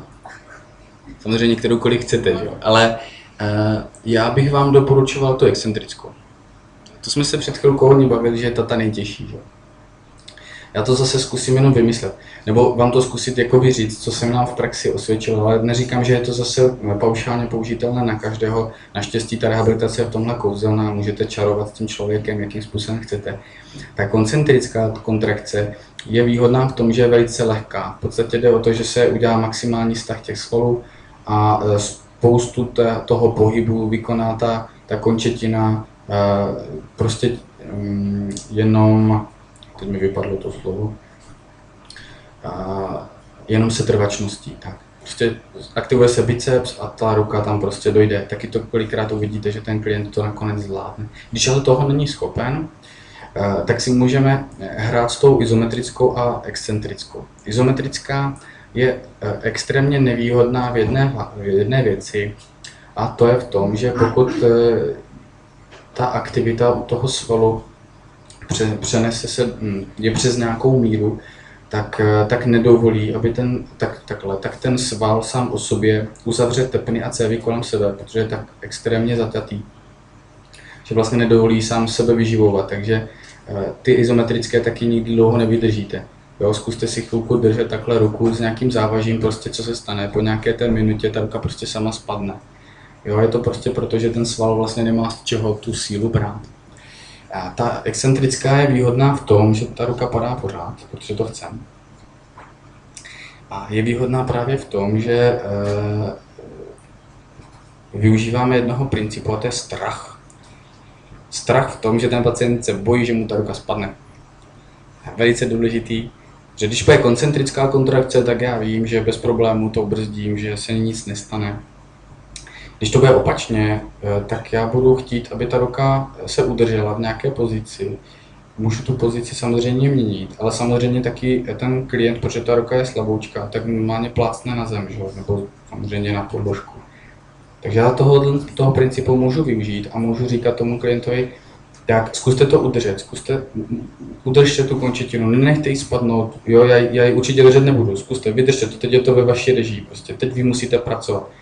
Uvidíte, jaký je obrovský rozdíl v tom náboru těch jednotek mezi tou koncentrickou, izometrickou a excentrickou. Právě proto, že tam je jakási přidaná hodnota, byť to může být eh, považováno za nehumální, pacient si ublíží, ale funguje to. To je důležitější. A druhá věc, druhá věc je, že eh, ta izometrická, excentrická právě pracuje s touto částí a to je sumace podnětů. My vlastně pracujeme v tom eh, s tím, že máme časovou a prostorovou sumaci. A zase hodně často si myslím, že když eh, bych řekl, že uděláme nějakou, nějakou terapii toho klienta a ten klient bude zesláblý nějakým způsobem, tak pominu ty stimulace, na ty zapomenem, protože mu stejně pomůžeme s tím pohybem a rozhodně mu nedáme ani čas na to, aby nějakým způsobem ta časová nebo prostorová sumace se nějakým způsobem ozřejmila. To znamená, je hrozně důležité při té excentrické nebo izometrické kontrakci, že tam je ten čas, že, že on má čas nějakým způsobem se na, tu, na ten děj soustředit. Že to není jen tak, že jednou zatne, nejde to, povolí to a tím pádem to hasne. No vlastně pořád se něčemu brání, buď vašemu podnětu, nebo musí udržet tu končetinu v nějakém, v nějakém postavení a vlastně vydáváte čas tomu systému, aby e, ten, tu frekvenci, na které, na které oslovuje ten sval nebo tu, ten, tu svalové vlákno, tu motorickou jednotku, aby se vlastně aktivizovala. Časová sumace je jenom o tom, že v podstatě eh, jdeme na nějakých hercích, pokud se dostaneme přes nějakých 30 Hz té aktivity, tak se dostáváme k hladkému tetanu a to je to, co my vlastně potřebujeme. A pokud je ten systém zesláblý, tak, eh, tak ten čas je samozřejmě prodloužený, takže pro toho klienta to může být právě i dost frustrující, že mu řekneme ohněte končetinu, on ji neohne, tím to zabalí, už víc nedělat nemusí. Pokud eh, naopak se má bránit té aktivitě nějaké, nebo má, má zabránit tomu, aby ta končetina spadla, aktivuje pořád ten stejný sval, ale vlastně mu dáváme čas na to, aby reagoval. Teď zadržte, teď zadržte, teď to udržte, teď nenechte to spadnout, teď, teď, teď. Mezitím už proběhlo pět nějakých aktivací, místo toho, aby jsme řekli pokrčte, tak nepokrčí, tak to udělám za něj. Jo, cítíte ten rozdíl, že v tom je. Prostorová sumace je to tež. Zase ta izometrie v tomhle hraje prim, že, že uh, tam máte často i sledovat, a, ale ta prostorová sumace zase ten sval má kvadriceps tisíc motorických jednotek, nikdy nepojede uh, celý ten, celý ten kvadriceps, uh, všechny ty motorické jednotky zaraz. Ten sval si to rozdělí, dejme tomu, na třetiny, jedna třetina spí, ta nepotřebuje pracovat vůbec protože takovou aktivitu po něm nechcem. Druhá třetina pracuje a ta třetí ta čeká a střídají se vlastně mezi sebou. Je to samozřejmě to v milisekundách, ale v podstatě to tak funguje. Ty svalové vlákna, ty motorické jednotky si mezi sebou střídají v obrovském tempu, ale vlastně pořád pracuje jenom těch, 300, jenom ty, těch 30%, vlastně jenom ta jedna třetina. A vy můžete vlastně tou svojí aktivitou nebo tou aktivitou, který ten klient dělá, právě můžete tu prostorovou sumaci zvýrazňovat. Můžete pracovat s tím, že když se aktivovala jedna motorická jednotka v nějakém postavení, tak v té izometrii si můžete hrát s tím a vlastně narůstat, postupně narůstá ta sumace časová i prostorová do toho, že se vlastně ta aktivita nebo tam ten pohyb nakonec provede.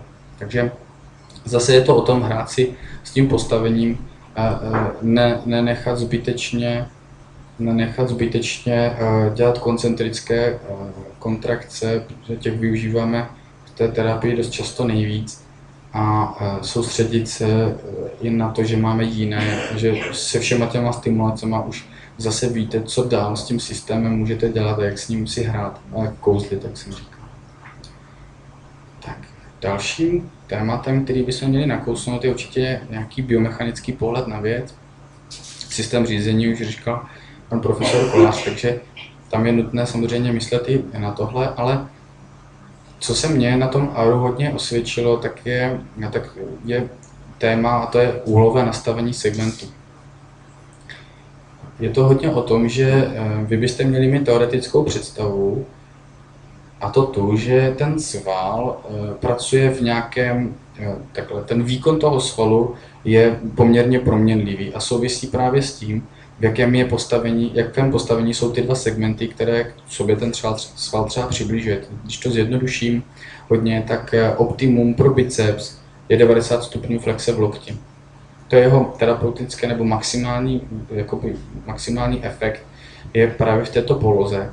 To znamená, cokoliv nad tuto polohu už ten sval nevyvine takovou aktivitu, cokoliv pod tuto polohu, čili nějakýkoliv tupější úhel než 90 stupňů, vlastně znamená znovu to, že ten sval ne, nepracuje v tom svém optimálním nastavení. A zase, když se vrátím k té terapii, kolikrát jste řekli pacientovi, který měl extendovanou ruku, aby ji pokrčil. Vlastně to bylo v té jeho nejméně výhodné pozici, kdy byl ten sval maximálně extendovaný. Čili pokud já chci vědět, jestli tam je nějaká motorická jednotka, která vůbec je schopná eh, práce, tak bych to měl pro ten biceps, když to přeženu, dělat vlastně v těch 90 stupních v tom loketním klubu.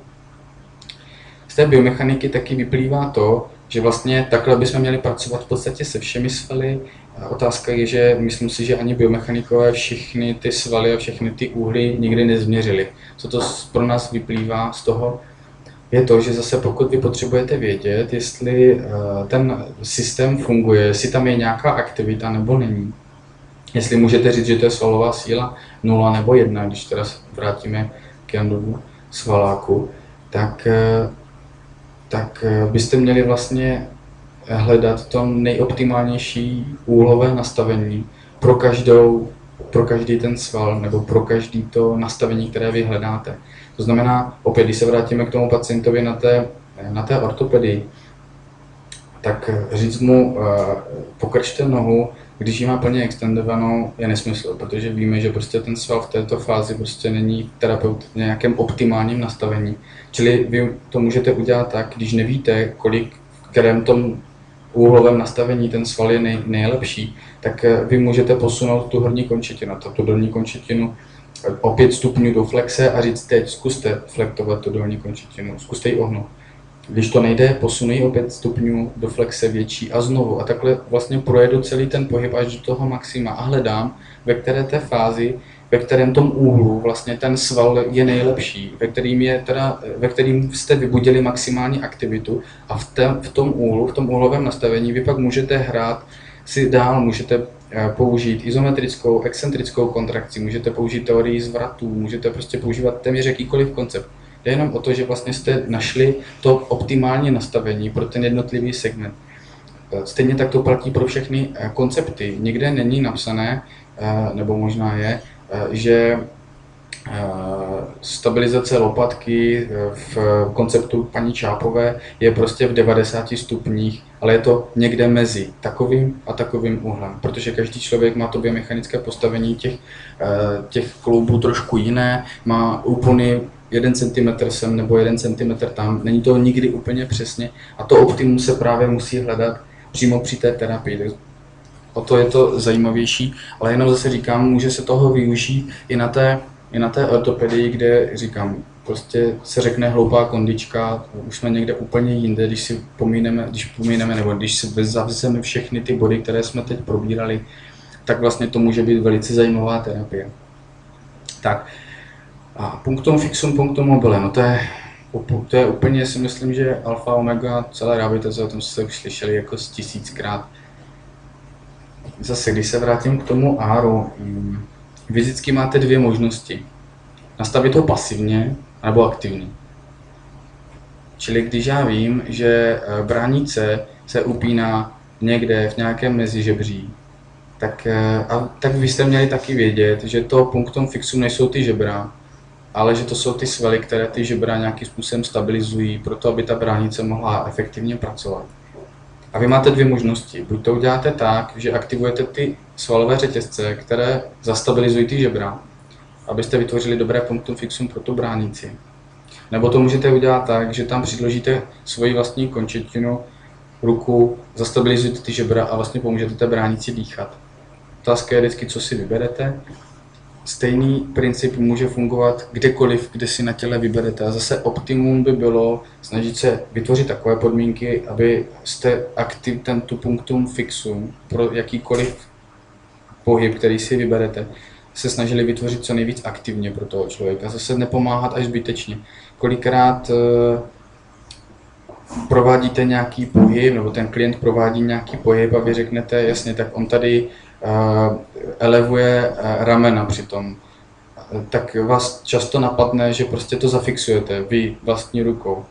A to je vlastně, to není ono, to je to, to pasivní, co jste mu poskytli. Když tu rukou děláte, tak on to bude dělat pořád špatně. Takže otázka, Samozřejmě dá se to pasivně využít, my to tam děláme z nějakého třeba edukačního pohledu, ale, ale ten, ten gro to gro by mělo být zase o tom, že se snažíte vytvořit aktivní to punktum fixum pro to, abyste navodili nějaký zřetězení, abyste dosáhli nějaké funkce. A zase by to mělo být hlavně o té funkci, i když teď probíráme všechny ty principy v podstatě poměrně hodně eh, analyticky pro jednotlivý svaly nebo pro jednotlivý svalové skupiny. Ten odrazný povrch vnitřní vnější, to souvisí samozřejmě s tím punktem fixem. Je to takový, já jsem to nějak se snažil nazvat, ale e, zase vám řeknu takovou eh, hrozně hloupou moji zkušenost. Nakonec zjistíte, že vlastně celá, celé vaše, celé vaše e, celý váš, jak to říct, odborný růst je postavený na jatrogenním poškození pacienta. Nakonec to tak, tak prostě, prostě bohužel je.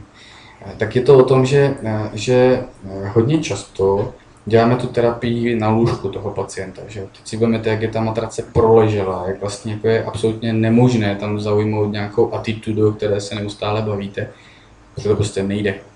To nepůjde nikdy. Takže je otázka, jestli uh, netrápíme ty pacienty tím, že vlastně oni nejsou schopní toho a jenom tím chci zase říct, že pokud máte jenom trochu možnost dát je na nějaký tvrdší povrch, Eh, zkuste to. Zase je to moje praktická zkušenost eh, z ambulance, kde, kde jsme měli poměrně měkčí stůl a já jsem potom klientovi něco chtěl a absolutně to nešlo, protože to, to polstrování tam prostě nějaký je. Mně vůbec nedošlo, že, že, to, není, že to nezvládne díky tomu. A nakonec jsem ho donutil jít na zem a ono to šlo. Takže prostě bylo to hodně o tom, že, že jsem mu vytvořil takový eh, povrch, od které, který mu poskytl takový punktum fixum pro, to, pro ten zbytek toho těla, nebo takové podmínky, aby tu energii, kterou vynaložil, nevynakládal na to, že si zajistí nějaký stabilní povrch na tom měkkém prostředí, ale naopak využil tu energii k tomu, aby vlastně udělal ten pohyb, který po něm jsem já celou dobu chtěl. Eh, takže na ambulanci není problém, na zemi se dá pracovat. Jsou i různé žiněnky, které jsou prostě mnohem tvrdší než ten rehabilitační stůl. A jak jsem říkal, prostě to rehabilitační látko je poměrně dost měkké a to punktum fixum prostě nemusí vždycky optimálně vytvořit. A pokud se trápíte s tím, že eh, je to to, co od toho eh, očekáváte, že potřebujete se od toho zrovna odpíchnout, potřebujete na tomhle zrovna pracovat a bez toho to dál nejde, v té terapii, tak někdy je lepší prostě jít na zem a zkusit to v těch jakoby nejideálnějších podmínkách a klidně potom to k tomu klientovi stížit a říct, tak ode dneška už nepracujeme na zemi, ale zase pracujeme na lůžku, protože vím, že vám to dělá, že to je těžší pro vás. To je to, co máte vždycky na výběr. Tak, otevřené a uzavřené kinematické řetězce. Hmm. Já zase nebudeme se v tom nějakým způsobem pitvat, já si myslím, že to znáte velice dobře. Hodně se teďka preferují ty uzavřené kinematické řetězce. Já bych akorát eh, chtěl spíš připomenout jednu věc, že v tom, tom životě eh, to je hodně o tom, že se právě střídají, že to je o tom, že část toho pohybu je v otevřeném a část je v uzavřeném. Když si vezmete chůzi, to je přesně ono. Část toho krokového cyklu je v uzavřeném řetězci a část je v otevřeném. Já bych zase úplně nedogmatizoval to, že ode dneška všichni e, zapomeneme na otevřené řetězce a budeme všichni pacienty nutit dělat uzavřený, protože to je mnohem lepší. Je, ale není to, v životě to není jenom u těch uzavřených, takže to je jedna taková jako k tomu poznámka. A druhá věc je to, že e, když si představíte tenisový úder, tak ve chvíli, kdy se ta raketa dotkne toho míčku, tak je to uzavřený řetězec. Takže jenom chci říct, že nemusí to být nutně o tom, že vy eh, toho člověka opřete o podložku, ale ten, to uzavření toho řetězce můžete udělat z jakéhokoliv jiného otevřeného řetězce, právě v jakékoliv jinak pro toho pacienta třeba dostupnější poloze, protože zrovna na břicho on třeba nemůže, nebo zrovna do té opory nemůže jít. A můžete si právě hrát s tím uzavřením toho řetězce kdekoliv jinde v té funkci, kterou jsem právě před chvílí nějakým způsobem tady rozebíral. Tak. Jsme si říkali, tak. Já myslím, že už to bude budeme se říct, řítíme se do, do finiše. Tak. Můj takový praktický pohled na věc eh, další je ta míra té zátěže. Já s tím mám velký problém poměrně a zase je to asi určitě eh, k diskuzi, že ta míra té zátěže je hodně těžko predikovatelná ta první věc, kterou většina z vás dělá, je, že si podívá na pacienta, řekne si, aha, tak tomu je 65, takže toho už pošetřím nějakým způsobem, nebo začneme v nějakých jednodušších záležitostech. A e, dost často e, pro mě třeba věk nehraje žádnou roli. Prostě je to o toleranci. Ten člověk, já jsem měl klienta, který ve 63 slezal Himaláje, pak ho tady kouslo klíště na zahradě a byl triparetický tak jenom chci říct, že, že ta míra toho, co ten člověk zvládl, absolutně nekorespondoval s tím věkem a zvládl toho víc, než možná mnozí z vás v sále, prostě protože byl jenom ve velice dobré kondici. Takže věk bych určitě nepovažoval za to, co vás by mělo zajímat. A e, rozhodně ne v tom, kdy budete predikovat, jestli se tomu klientovi budete věnovat nebo ne. A to se taky bohužel v té klinické praxi stává, že někdo, někdo řekne, když je mu 80, tak e, se mu věnovat nebudu, to už není jako důležité. Ten člověk má před sebou třeba dalších 20 let, kdežto ten 50 za rok umře na infarkt, takže nikdy nevíte. Lepší je nepredikovat a věnovat se maximálně všem klientům, které máte. Předchozí schopnosti, to je samozřejmě v anamnéze, je to další věc, kterou běžně, běžně určitě zjišťujete. A je to věc, na které bych stavěl.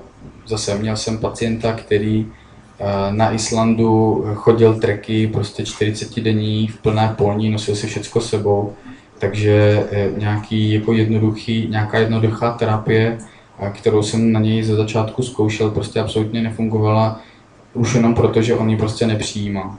Protože jako on, on očekával, že tam dostane tak strašně pokouřínu, že prostě se bude minimálně tak potit, jako na tom Islandu a to prostě, to pro něj to ostatní, to všechno ostatní bylo pro něj málo. To nebylo důležité pro něj, takže, takže jsme to obrátili, on potil krev a pak byl spokojený, to bylo, to bylo jako důležité pro něj. A já jsem věděl, že on to zvládne, protože on na to fyzicky měl. A teď šlo samozřejmě o toto nadávkovat a to dávkování eh, je vždycky otázka domluvy.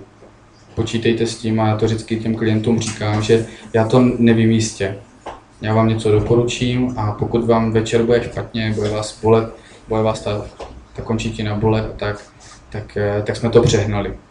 Ale já to vlastně nevím. Každý člověk je individuální, kdo zvládne tolik, někdo zvládne tolik, takže eh, je dobré se pohybovat na hraně, vždycky se couvnout dá, než toho člověka eh, šetřit. A další věc, kterou bych tomu řekl, je právě to, že zase takový klinický krásný případ, Měli jsme pacienta na ARO, který eh, měl po těžké břišní operaci. Eh, ta operace dopadla tak, že vlastně eh, oni neuzavřeli to, tu břišní dutinu a ten pacient tři týdny měl otevřené břicho, jenom vlastně překryté rouškou a měl zakázanou vertikalizaci z logického důvodu. A ten člověk byl jinak naprosto zdravý, mu vůbec nic nebylo jako takto. On prostě psychicky byl naprosto v pořádku, eh, byl ochotný, prostě spolupracoval, eh, všechno bylo v pořádku. A já jsem si říkal, jestli on tady bude prostě tři týdny ležet, no, tak, eh, tak to bude pro ně hrozně náročný, potom ta vertikalizace a tak dále. Takže zase ta, ta tolerance jeho byla poměrně vysoká, takže my jsme, vlastně ta terapie probíhala jenom dvakrát denně, ale byla tak strašně náročná, že on po té terapii, i když trvala jenom půl hodiny, nebyl schopný zvednout ani ruku. Tak, tak to bylo intenzivní. A on po těch třech týdnech, kdy mu to břicho zašili, tak on ten den vstál a ušel celou chodbu. Protože byl v takové kondici po té terapii, že vlastně neměl absolutně žádný problém stolerovat i takovou zátěž. Čili zase jenom chci říct, že kolikrát, když vám řekneme, že máte udělat kondiční terapii, tak to skončí u pěti pokrčeních, nebo deseti, abych nevřel. Desetkrát pokrčte dolní končetinu, ji natáhněte. To, to, není, to není terapie. Jo, to nemá s těmi společnými, protože my jsme vlastně nedosáhli vůbec té tolerance, kterou ten klient uh, by zvládl. A vlastně ten cíl, když si řeknete, chci, aby ten pacient za týden, za 14 dní byl schopný vertikalizace, tak absolutně nemůžete dosáhnout, protože on vlastně půjde do té dekondice, akorát půjde pomalej, jenom proto, že, že eh, jsme teda něco s ním dělali, jenom tak neležel na tom lůžku, ale absolutně to ne, nějakým způsobem ten systém neatakovalo v tom, že by se nějakým způsobem zlepšoval.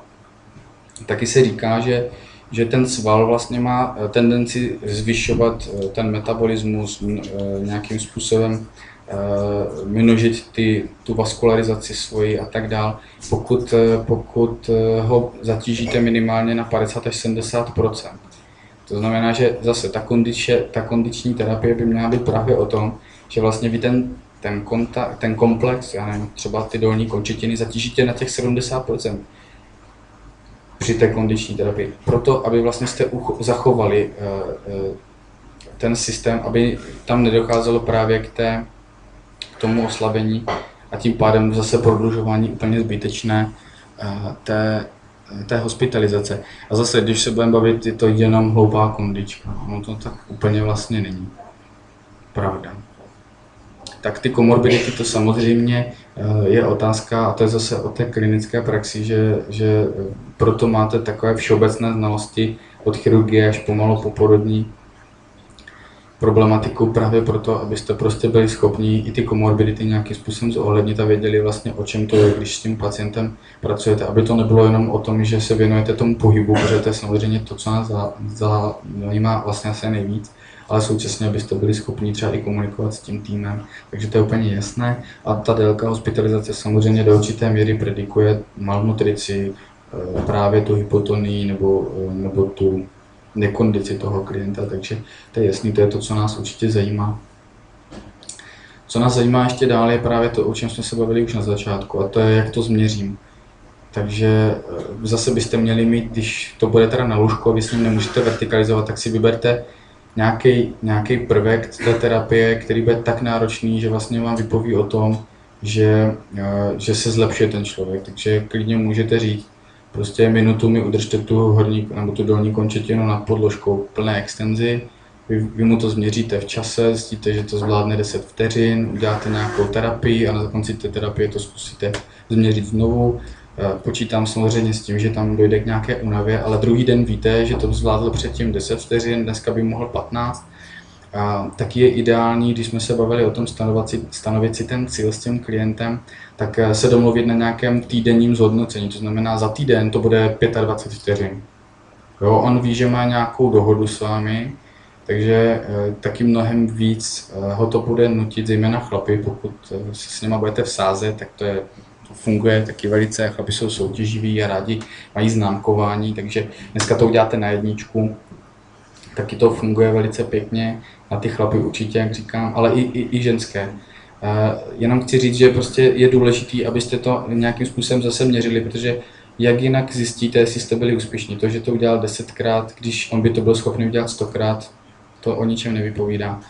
Uh, stejně tak, když jsme se bavili o tom, uh, jestli, jestli pracovat v leže na zádech, když ten člověk s vámi za 10 minut bude chodit chodbu, prostě těch deset cviků na těch zádech je irrelevantní, to o ničem ne, nevypovídá a ta cevní gymnastika, kterou by člověk mohl argumentovat, dejme tomu, tak by, tak by byl asi jako by pro mě uh, argument ve chvíli, kdy ten člověk opravdu dlouhodobě leží. Ale ve chvíli, kdy v podstatě si zajde na záchod, když vy se otočíte, tak jako si myslím, že je to zase o něčem jiným. A vy zase máte spoustu, spoustu metodiky a spoustu kreativity k tomu, abyste toho člověka zase mm, aktivizovali v sedě, ve stoji, v té chůzi, v zátěži. Eh, málo kdy vidím, že by někdo dělal na, na, na chodbách třeba abecedu chůze, to je taková naprostá hloupost, ale takový to krok sum krok, eh, přešlapy, eh, měnit směry, měnit terén, se, to se málo, málo často dělá, chodit chůze po špičkách, chůze po patách, byť je to taková hloupost, zase zjistíte, že třeba ten svalový aparát je na tom naprosto v pořádku a že ten problém, že to, že ten člověk chodí o, o vycházkové holy, nevychází z toho, že by byl v dekondi, dekondici, ale z toho, že má problém se stabilitou.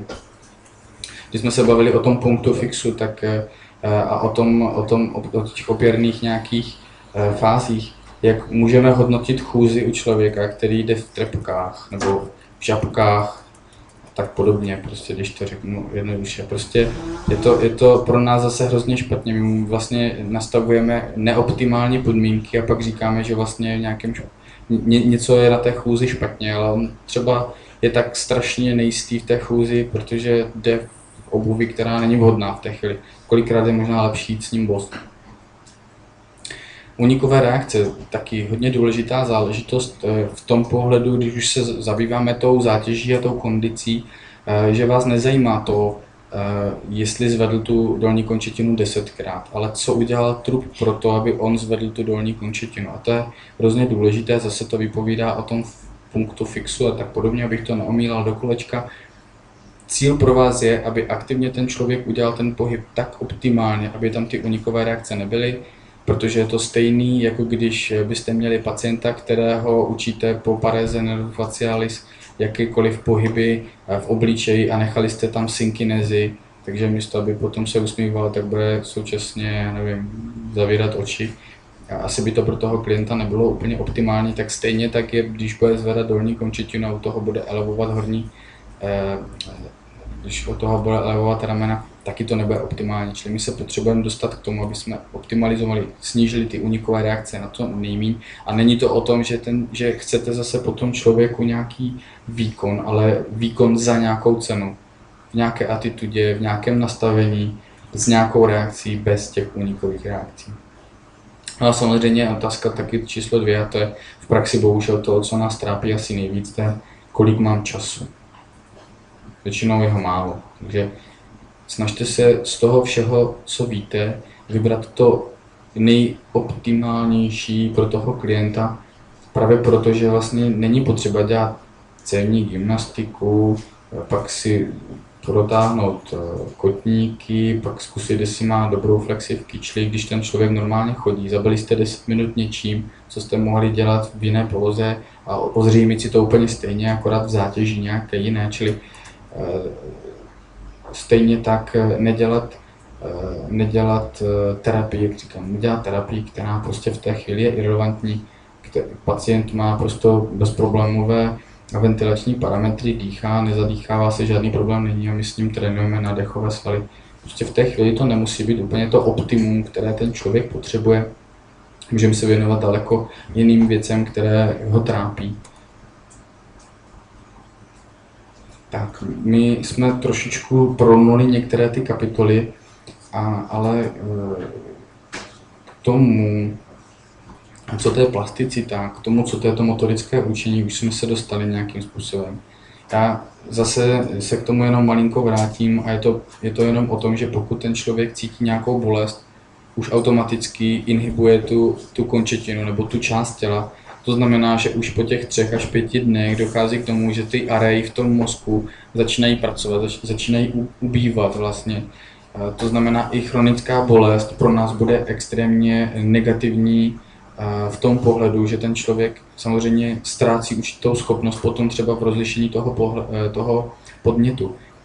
A teď se můžeme dostat k nějakému klasickému vertebropatovi, který má chronické bolesti za několik měsíců až let, tak on vlastně inhibuje tu oblast, která ho bolí. To znamená, že on nedokáže vlastně už potom rozlišit, nedokáže tam udělat tu aktivitu, která, kterou vy po něm chcete. Vy chcete nějakým způsobem aktivovat hluboký stabilizační systém nebo jiný povrchový stabilizační systém. Můžete to rozšiřovat podle toho, který ten eh, pojem se vám líbí nebo nelíbí.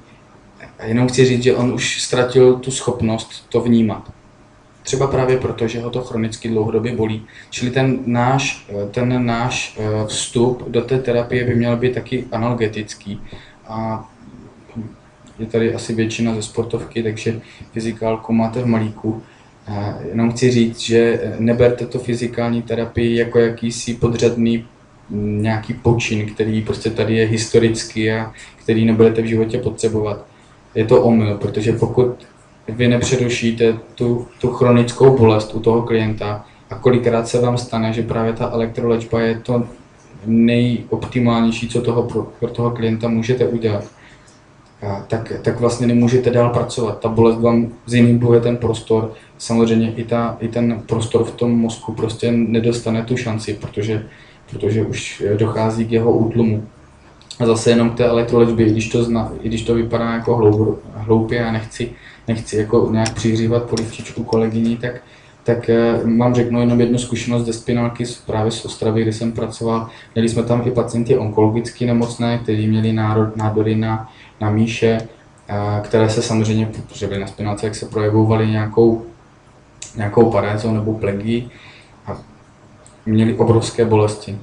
A eh, byli na maximálních dávkách morfinu tak vysoký, že v podstatě ani nebyli schopni se probrat, nebyli schopni poznat své blízké a podobně, což bylo k nežití. K čemu je takový život, když nedokážete rozpoznat, že se k vám blíží vaše dcera.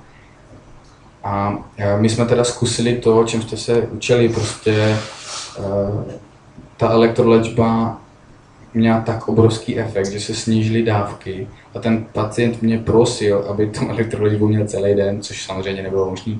Ale my jsme opravdu přerušili ten, ten tok té chronické bolesti z těch zad na takovou míru, že byl schopný i vertikalizace, že byl schopný se i někam posunout, že, že, že byl schopný jít s tou rodinou aspoň na chvíli eh, do kavárny a mluvit s nimi normálně, protože měl ty dávky těch, těch toho morfinu v nějaké snesitelné míře. Takže já třeba na to nedokážu jakoby zanevřít. Prostě pro mě ta elektrolečba v tomhle směru má nezastupitelné místo a pokud to berete tak, že hm, se tomu chcete věnovat, že to chcete rozvíjet, že to, protože to je hodně eh, o praktických vašich dovednostech potom, o tom přemýšlení, kam ty elektrody dáte, jaký, jaký eh, vezmete proud, jak, jak, jaké frekvenci a tak dále a tak dále. To všechno je strašně důležitý v tom, abyste tomu klientovi pomohli, takže věřte tomu, že to pomáhá a že to je potřeba. Takže bolest, to je, eh, to je velký problém a u těch vertebrapatů je to, je to možná alfa a omega naší terapie. Pokud ji to bude bolet, tak, tak se dál nedostaneme. Snížení aferentního setu s tím v podstatě souvisí. To znamená, že eh, samozřejmě pokud vyblokujeme nějakou část, máme tam nějakou periferní parézu, snížený čití, eh, máme tam dlahu, máme tam zevní fixátor, který omezí prostě přísun informací z té oblasti, eh, vy se tomu, nebo nikdo se té končetině nevěnuje, na traumatologii, kdy jste měli praxi, eh, dotýkal se někdo té nohy, která byla zlomená pod tím fixátorem? Stimuloval někdo tu kůži, aktivizoval tu ten prostor, který byl vlastně polámaný. To nešlo o to, že samozřejmě zvedáme tu rozsahy, řešíme ty rozsahy, aby ten kloub nad a pod tou fixací, aby se maximálně pohyblivý a, a tak dále a tak dále. Můžeme aktivizovat ty svalové řetězce, můžeme eh, stimulovat ty svaly, ale bez toho, aniž bychom se dotýkali toho prostoru. Ale ten, to, to snížení toho agretního tu právě spočívá i v tom, že vlastně eh, sníže, snížíme to čití z té oblasti. Takže sádra, fixátor, bolest, porucha čití. Jo, je to hrozně důležitý a my to potřebujeme právě proto, aby jsme, aby jsme e, mohli potom s tím systémem pracovat, až bude v pořádku. Pohybová inhibice, to je o tom, o čem jsme se bavili, a terapie v napodobě, nebo napodobením a v té představě, to už jsme tady zmiňovali v té, v té části předchozí. O tomhle už jsme v podstatě taky mluvili, takže to je takový úplný závěr. Já si myslím, že ta škola vám dá jednu věc a to je obrovský rozhled. A pak eh, potřebujete druhou věc a to je eh, ten rozhled eh, nějakým způsobem zafokusovat na nějakou, na nějakou terapii, která vám bude blízká, protože jinak to nebude fungovat samozřejmě. Nemůže fungovat reflexní lokomoce, pokud jí nevěříte, že to asi hloupý, takže zaplatíte 70 tisíc za kurz, zjistíte, že vám to vlastně není úplně pochutí a pak je docela hloupý s tím pracovat, protože tomu nerozumíte, nevěříte a tím pádem samozřejmě ani, ani ten výsledek, ten klient tomu taky nebude věřit, že, když vy nevěříte. Čili je to samozřejmě otázka, ale tu jsme odbočili od té kinezologické analýzy, čili vy v podstatě musíte zjistit v čase a v prostoru zapojení těch jednotlivých svalových komponentů. Jednoduché, z videa si nastříhat prostě obrázky, tak jak říkal pan profesor, udělat ty mrtvolky a zjistit vlastně, co v té fázi se děje. Bohužel okoloskopický pohledem na toho člověka někdy to není vůbec jednoduché, jako pokud má 150 kg, takže je to otázka potom někdy trošku intuice a nějaké zkušenosti. Další věc, kterou já považuji za naprosto zásadní, je to, že vy byste měli to vyšetření eh, udělat v zátěži, to znamená nějak diferencovat právě to, co je, co je chybné v tom systému. A ono taky nevím, jak jste to probírali eh, zase při té výuce, ale v podstatě eh, ta cílová, ten cílový problém je většinou velice lehce najít, lze většinou lehce najít v tom, nebo tak, že toho člověka zatížíte v různých pozicích a ta úniková reakce, o které jsme se bavili již před chvílí, bude vždycky stejná. A to je vlastně ta, to je ta, to je ten bod, ve který, který vy musíte změnit. Takže pokud takhle pracujete, tak, tak budete výborní praktici, protože eh, není to o tom kinezologickém pohledu eh, ve stoji spatném ze zadu ani z boku. Tam není žádná zátěž. A, a vy potřebujete vědět, kde v té funkci ten systém vypadává. A vypadává v leže, na boku, na břiše, na zádech, na čtyřech, ve stojí, pořád vypadá a pořád vypadává ten stejný systém. A to vám krásně ukáže, že vlastně to je ta, to je ta věc, kterou vy vlastně máte změnit. Takže, eh, takže lovu zdar si myslím to nezbyl. A eh, tady si myslím, že je výborný zmínit to, že když už zatížíte v nějaké funkci ten systém a děláte to vyšetření v podstatě, tak, eh, tak se dostáváte zároveň k terapii. Takže vy potom tu polohu, ve které se vám to zdá, ten systém vypadává pořád stejně. Takže vy si vyberete tu nejjednodušší polohu, ve které to vypadává a v té začínáte, od té se odpíchnete a vlastně pracujete na tom, abyste změnili změnili to nastavení. Já mám trošku problém akorát s tím, že ta rehabilitace v dnešní době je trošku laboratorní, jakože ten člověk celý den kope s krompáčem někde výkopy a my ho tam nastavujeme 2 cm lopatky sem nebo tam, vleže na zádech, takže on až vezme ten, krompa, ten krompáč, zase začne makat té obrovské zátěži, kterou má, tak ta lopatka prostě zase půjde tam, kde byla předtím, protože protože vlastně to byla tak obrovská zátěž, na který my jsme ten systém nenastavili, my jsme ho nenachystali vůbec. Takže to si myslím, že je trošku možná jako k diskuzi, že ta rehabilitace je taková laboratorní dneska.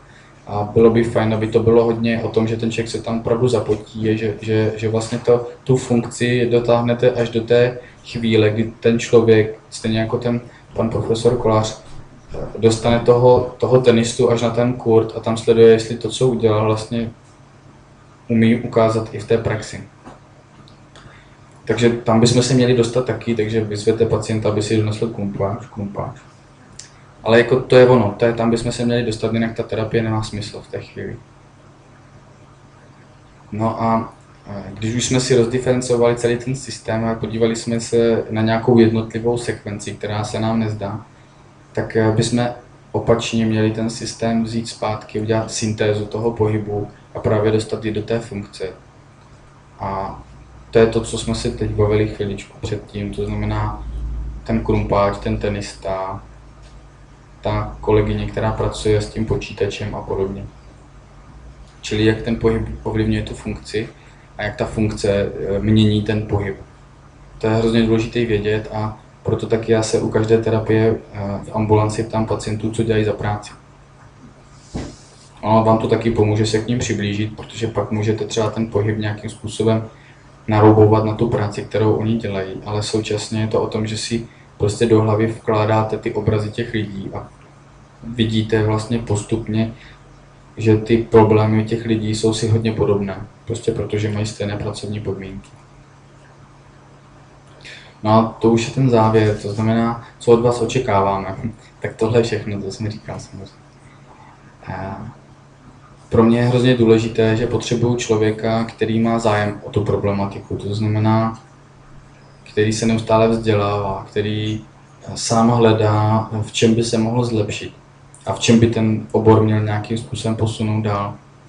Který má neustále chuť e, bourat ty hranice a ty zažitá pravidla. Skoro většina výzkum, včera skoro většina obrovských objevů, které jsou, tak se staly náhodou tak eh, proč ne v rehabilitaci, takže někdy to, někdy to může být tak, že i, uči, i student eh, naučí učitele, a ono to tak dost často bývá.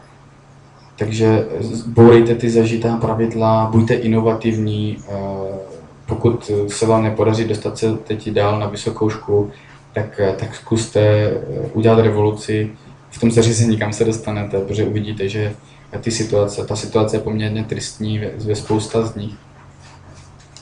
A e, k těm budoucím studentům, které potkám ještě, tak, e, tak bych chtěl jednu takovou zprávu, to je ten poslední bod. Kdyby si to, to asi nejde ani ze zadu přečíst, ale buďte vždy připraveni. Ne, že bych vás zkoušel, ale jde o to, že, e, že na té vysoké škole je poměrně velký problém v tom, že není čas vás tu látku naučit je čas tu látku probrat. To je jediný, co vlastně se tam stíhá. To znamená, že my po vás vlastně potřebujeme to, aby když tu látku máte probranou, tak v té praxi my očekáváme, že ji taky umíte, což ne vždycky je pravda. A úplně to nejhorší, co můžete udělat pro toho, pro toho vyučujícího, je, že přijdete nepřipravení. Protože tím okradáte sebe a celou tu skupinu o tom, že se to třeba musí vykládat znovu, musí se to probírat znovu, místo aby se diskutovalo nad tím, jak to mám udělat, proč to mám udělat takhle, nebo že to chci udělat takhle, jestli to je dobře nebo ne. To vás naučí mnohem víc. Čili když, když jsem teď měl prváky a řešili jsme spolu respirační terapii, já jsem se jí ptal, co tenhle semestr probrali za techniky, tak to byl, to byl tenhle semestr. Oni loudili z hlavy, co vlastně slyšeli nebo neslyšeli. Ne, jestli to umí nebo ne, to, to bych po nich nemohl přece chtít, ale oni ani nevěděli, co probrali ten rok. Jo. Takže já jenom chci říct, že to je potom hrozně frustrující eh, se na ty přednášky nějakým nebo na ty praxe připravovat, protože vlastně já nikdy nevím, co za materiál přijde. Jestli to viděli nebo neviděli.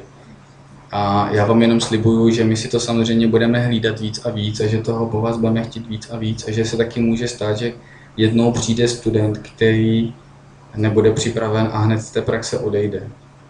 Protože prostě se mu nebudeme věnovat v té chvíli. Takže i tohle nastane. On, ten vývoj nějakým způsobem je. Já jsem v té funkci velice krátce a slibuju, že ty změny budou velké. Takže, takže já se na vás hrozně moc těším.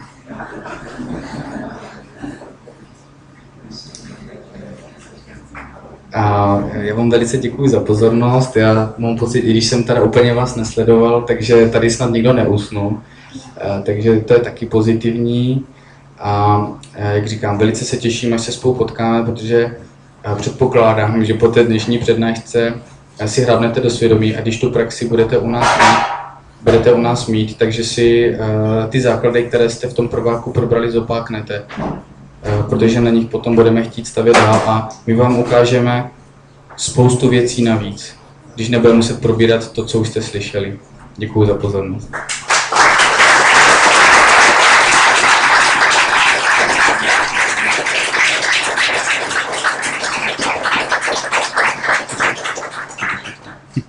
Já bych taky hrozně moc chtěla poděkovat eh, za přednášku a ještě bych se chtěla zeptat, jestli máte nějaké dotazy. Jestli ne, tak já bych teda jeden měla.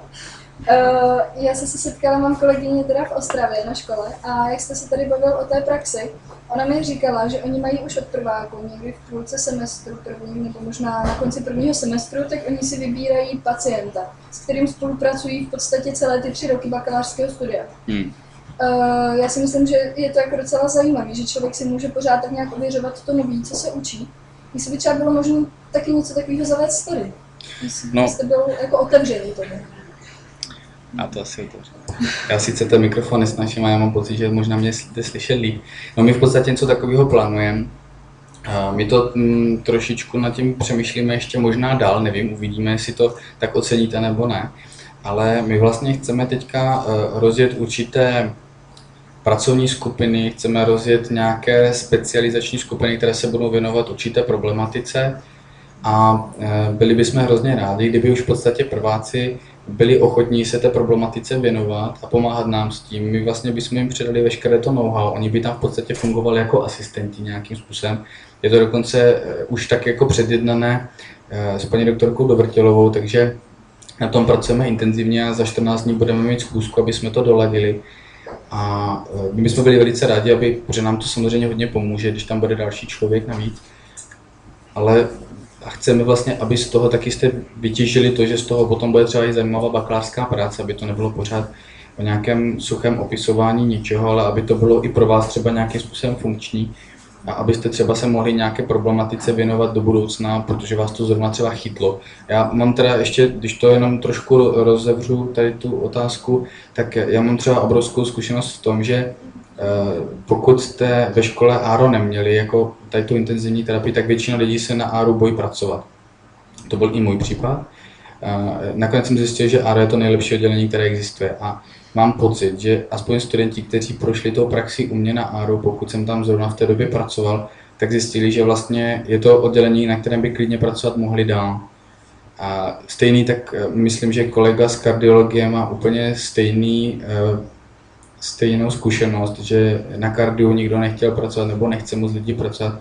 A najednou eh, potom jsou kolegové, kteří projdou tou praxi a zjistí, že vlastně by to nebylo tak špatné. Já doufám, že že všechny tady ty pracovní skupiny, které budeme otvírat, takže vlastně vám pomůžou v tom tež. Že najednou zjistíte, že kromě toho sportu, na sportovce a jiných klasických odvětví té medicíny existují i jiné věci, ve kterých ten fyzioterapeut je nezastupitelný a který vám možná pomůže v tom, že se budete v té praxi orientovat úplně na něco jiného, přičemž když jste vstupovali do té školy, tak jste měli úplně jinou představu. Takže uvidíme. Děkuji. Taky děkuji. Ještě někdo? Nějaký dotaz? Já bych to teda asi ukončila, jestli to nevadí. Ne, mi to nevadí. Protože čas už se nám krátí, vám už je určitě horko, nám taky. Pro mě to byla velmi zajímavá přednáška, doufám, že i pro vás. Tímto bych teda chtěla poděkovat hlavně vám, že jste došel, že jste nám tu přednášku tady přednesl, vám, že jste se zúčastnili, že jste se přišli podívat. Samozřejmě bych chtěla poděkovat tedy kavárně, že nám poskytli místo. A ještě bych vám chtěla poděkovat za Asociaci studentů fyzioterapie. Jenom připomínám, kdybyste se chtěli podívat, zaregistrovat stránky asfcr.cz. Eh, je to v podstatě organizace, která združuje studenty fyzioterapie. Um, pořádáme meetingy, kempy a vždycky jsou tam zajímavé přednášky, zajímaví hosté, setkáváte se s jinými studenty, můžete od sebe získávat materiály, informace spolupráce tam funguje, stáže různé budou nabízeny. Takže kdybyste měli zájem, určitě bychom ocenili vaši aktivitu. Tady máte od nás dárek. Hm, Děkuji. Za to, že jste tady teda byl a že jste nám všechno ukázal. A ještě jednou bych chtěla poděkovat. Děkuji.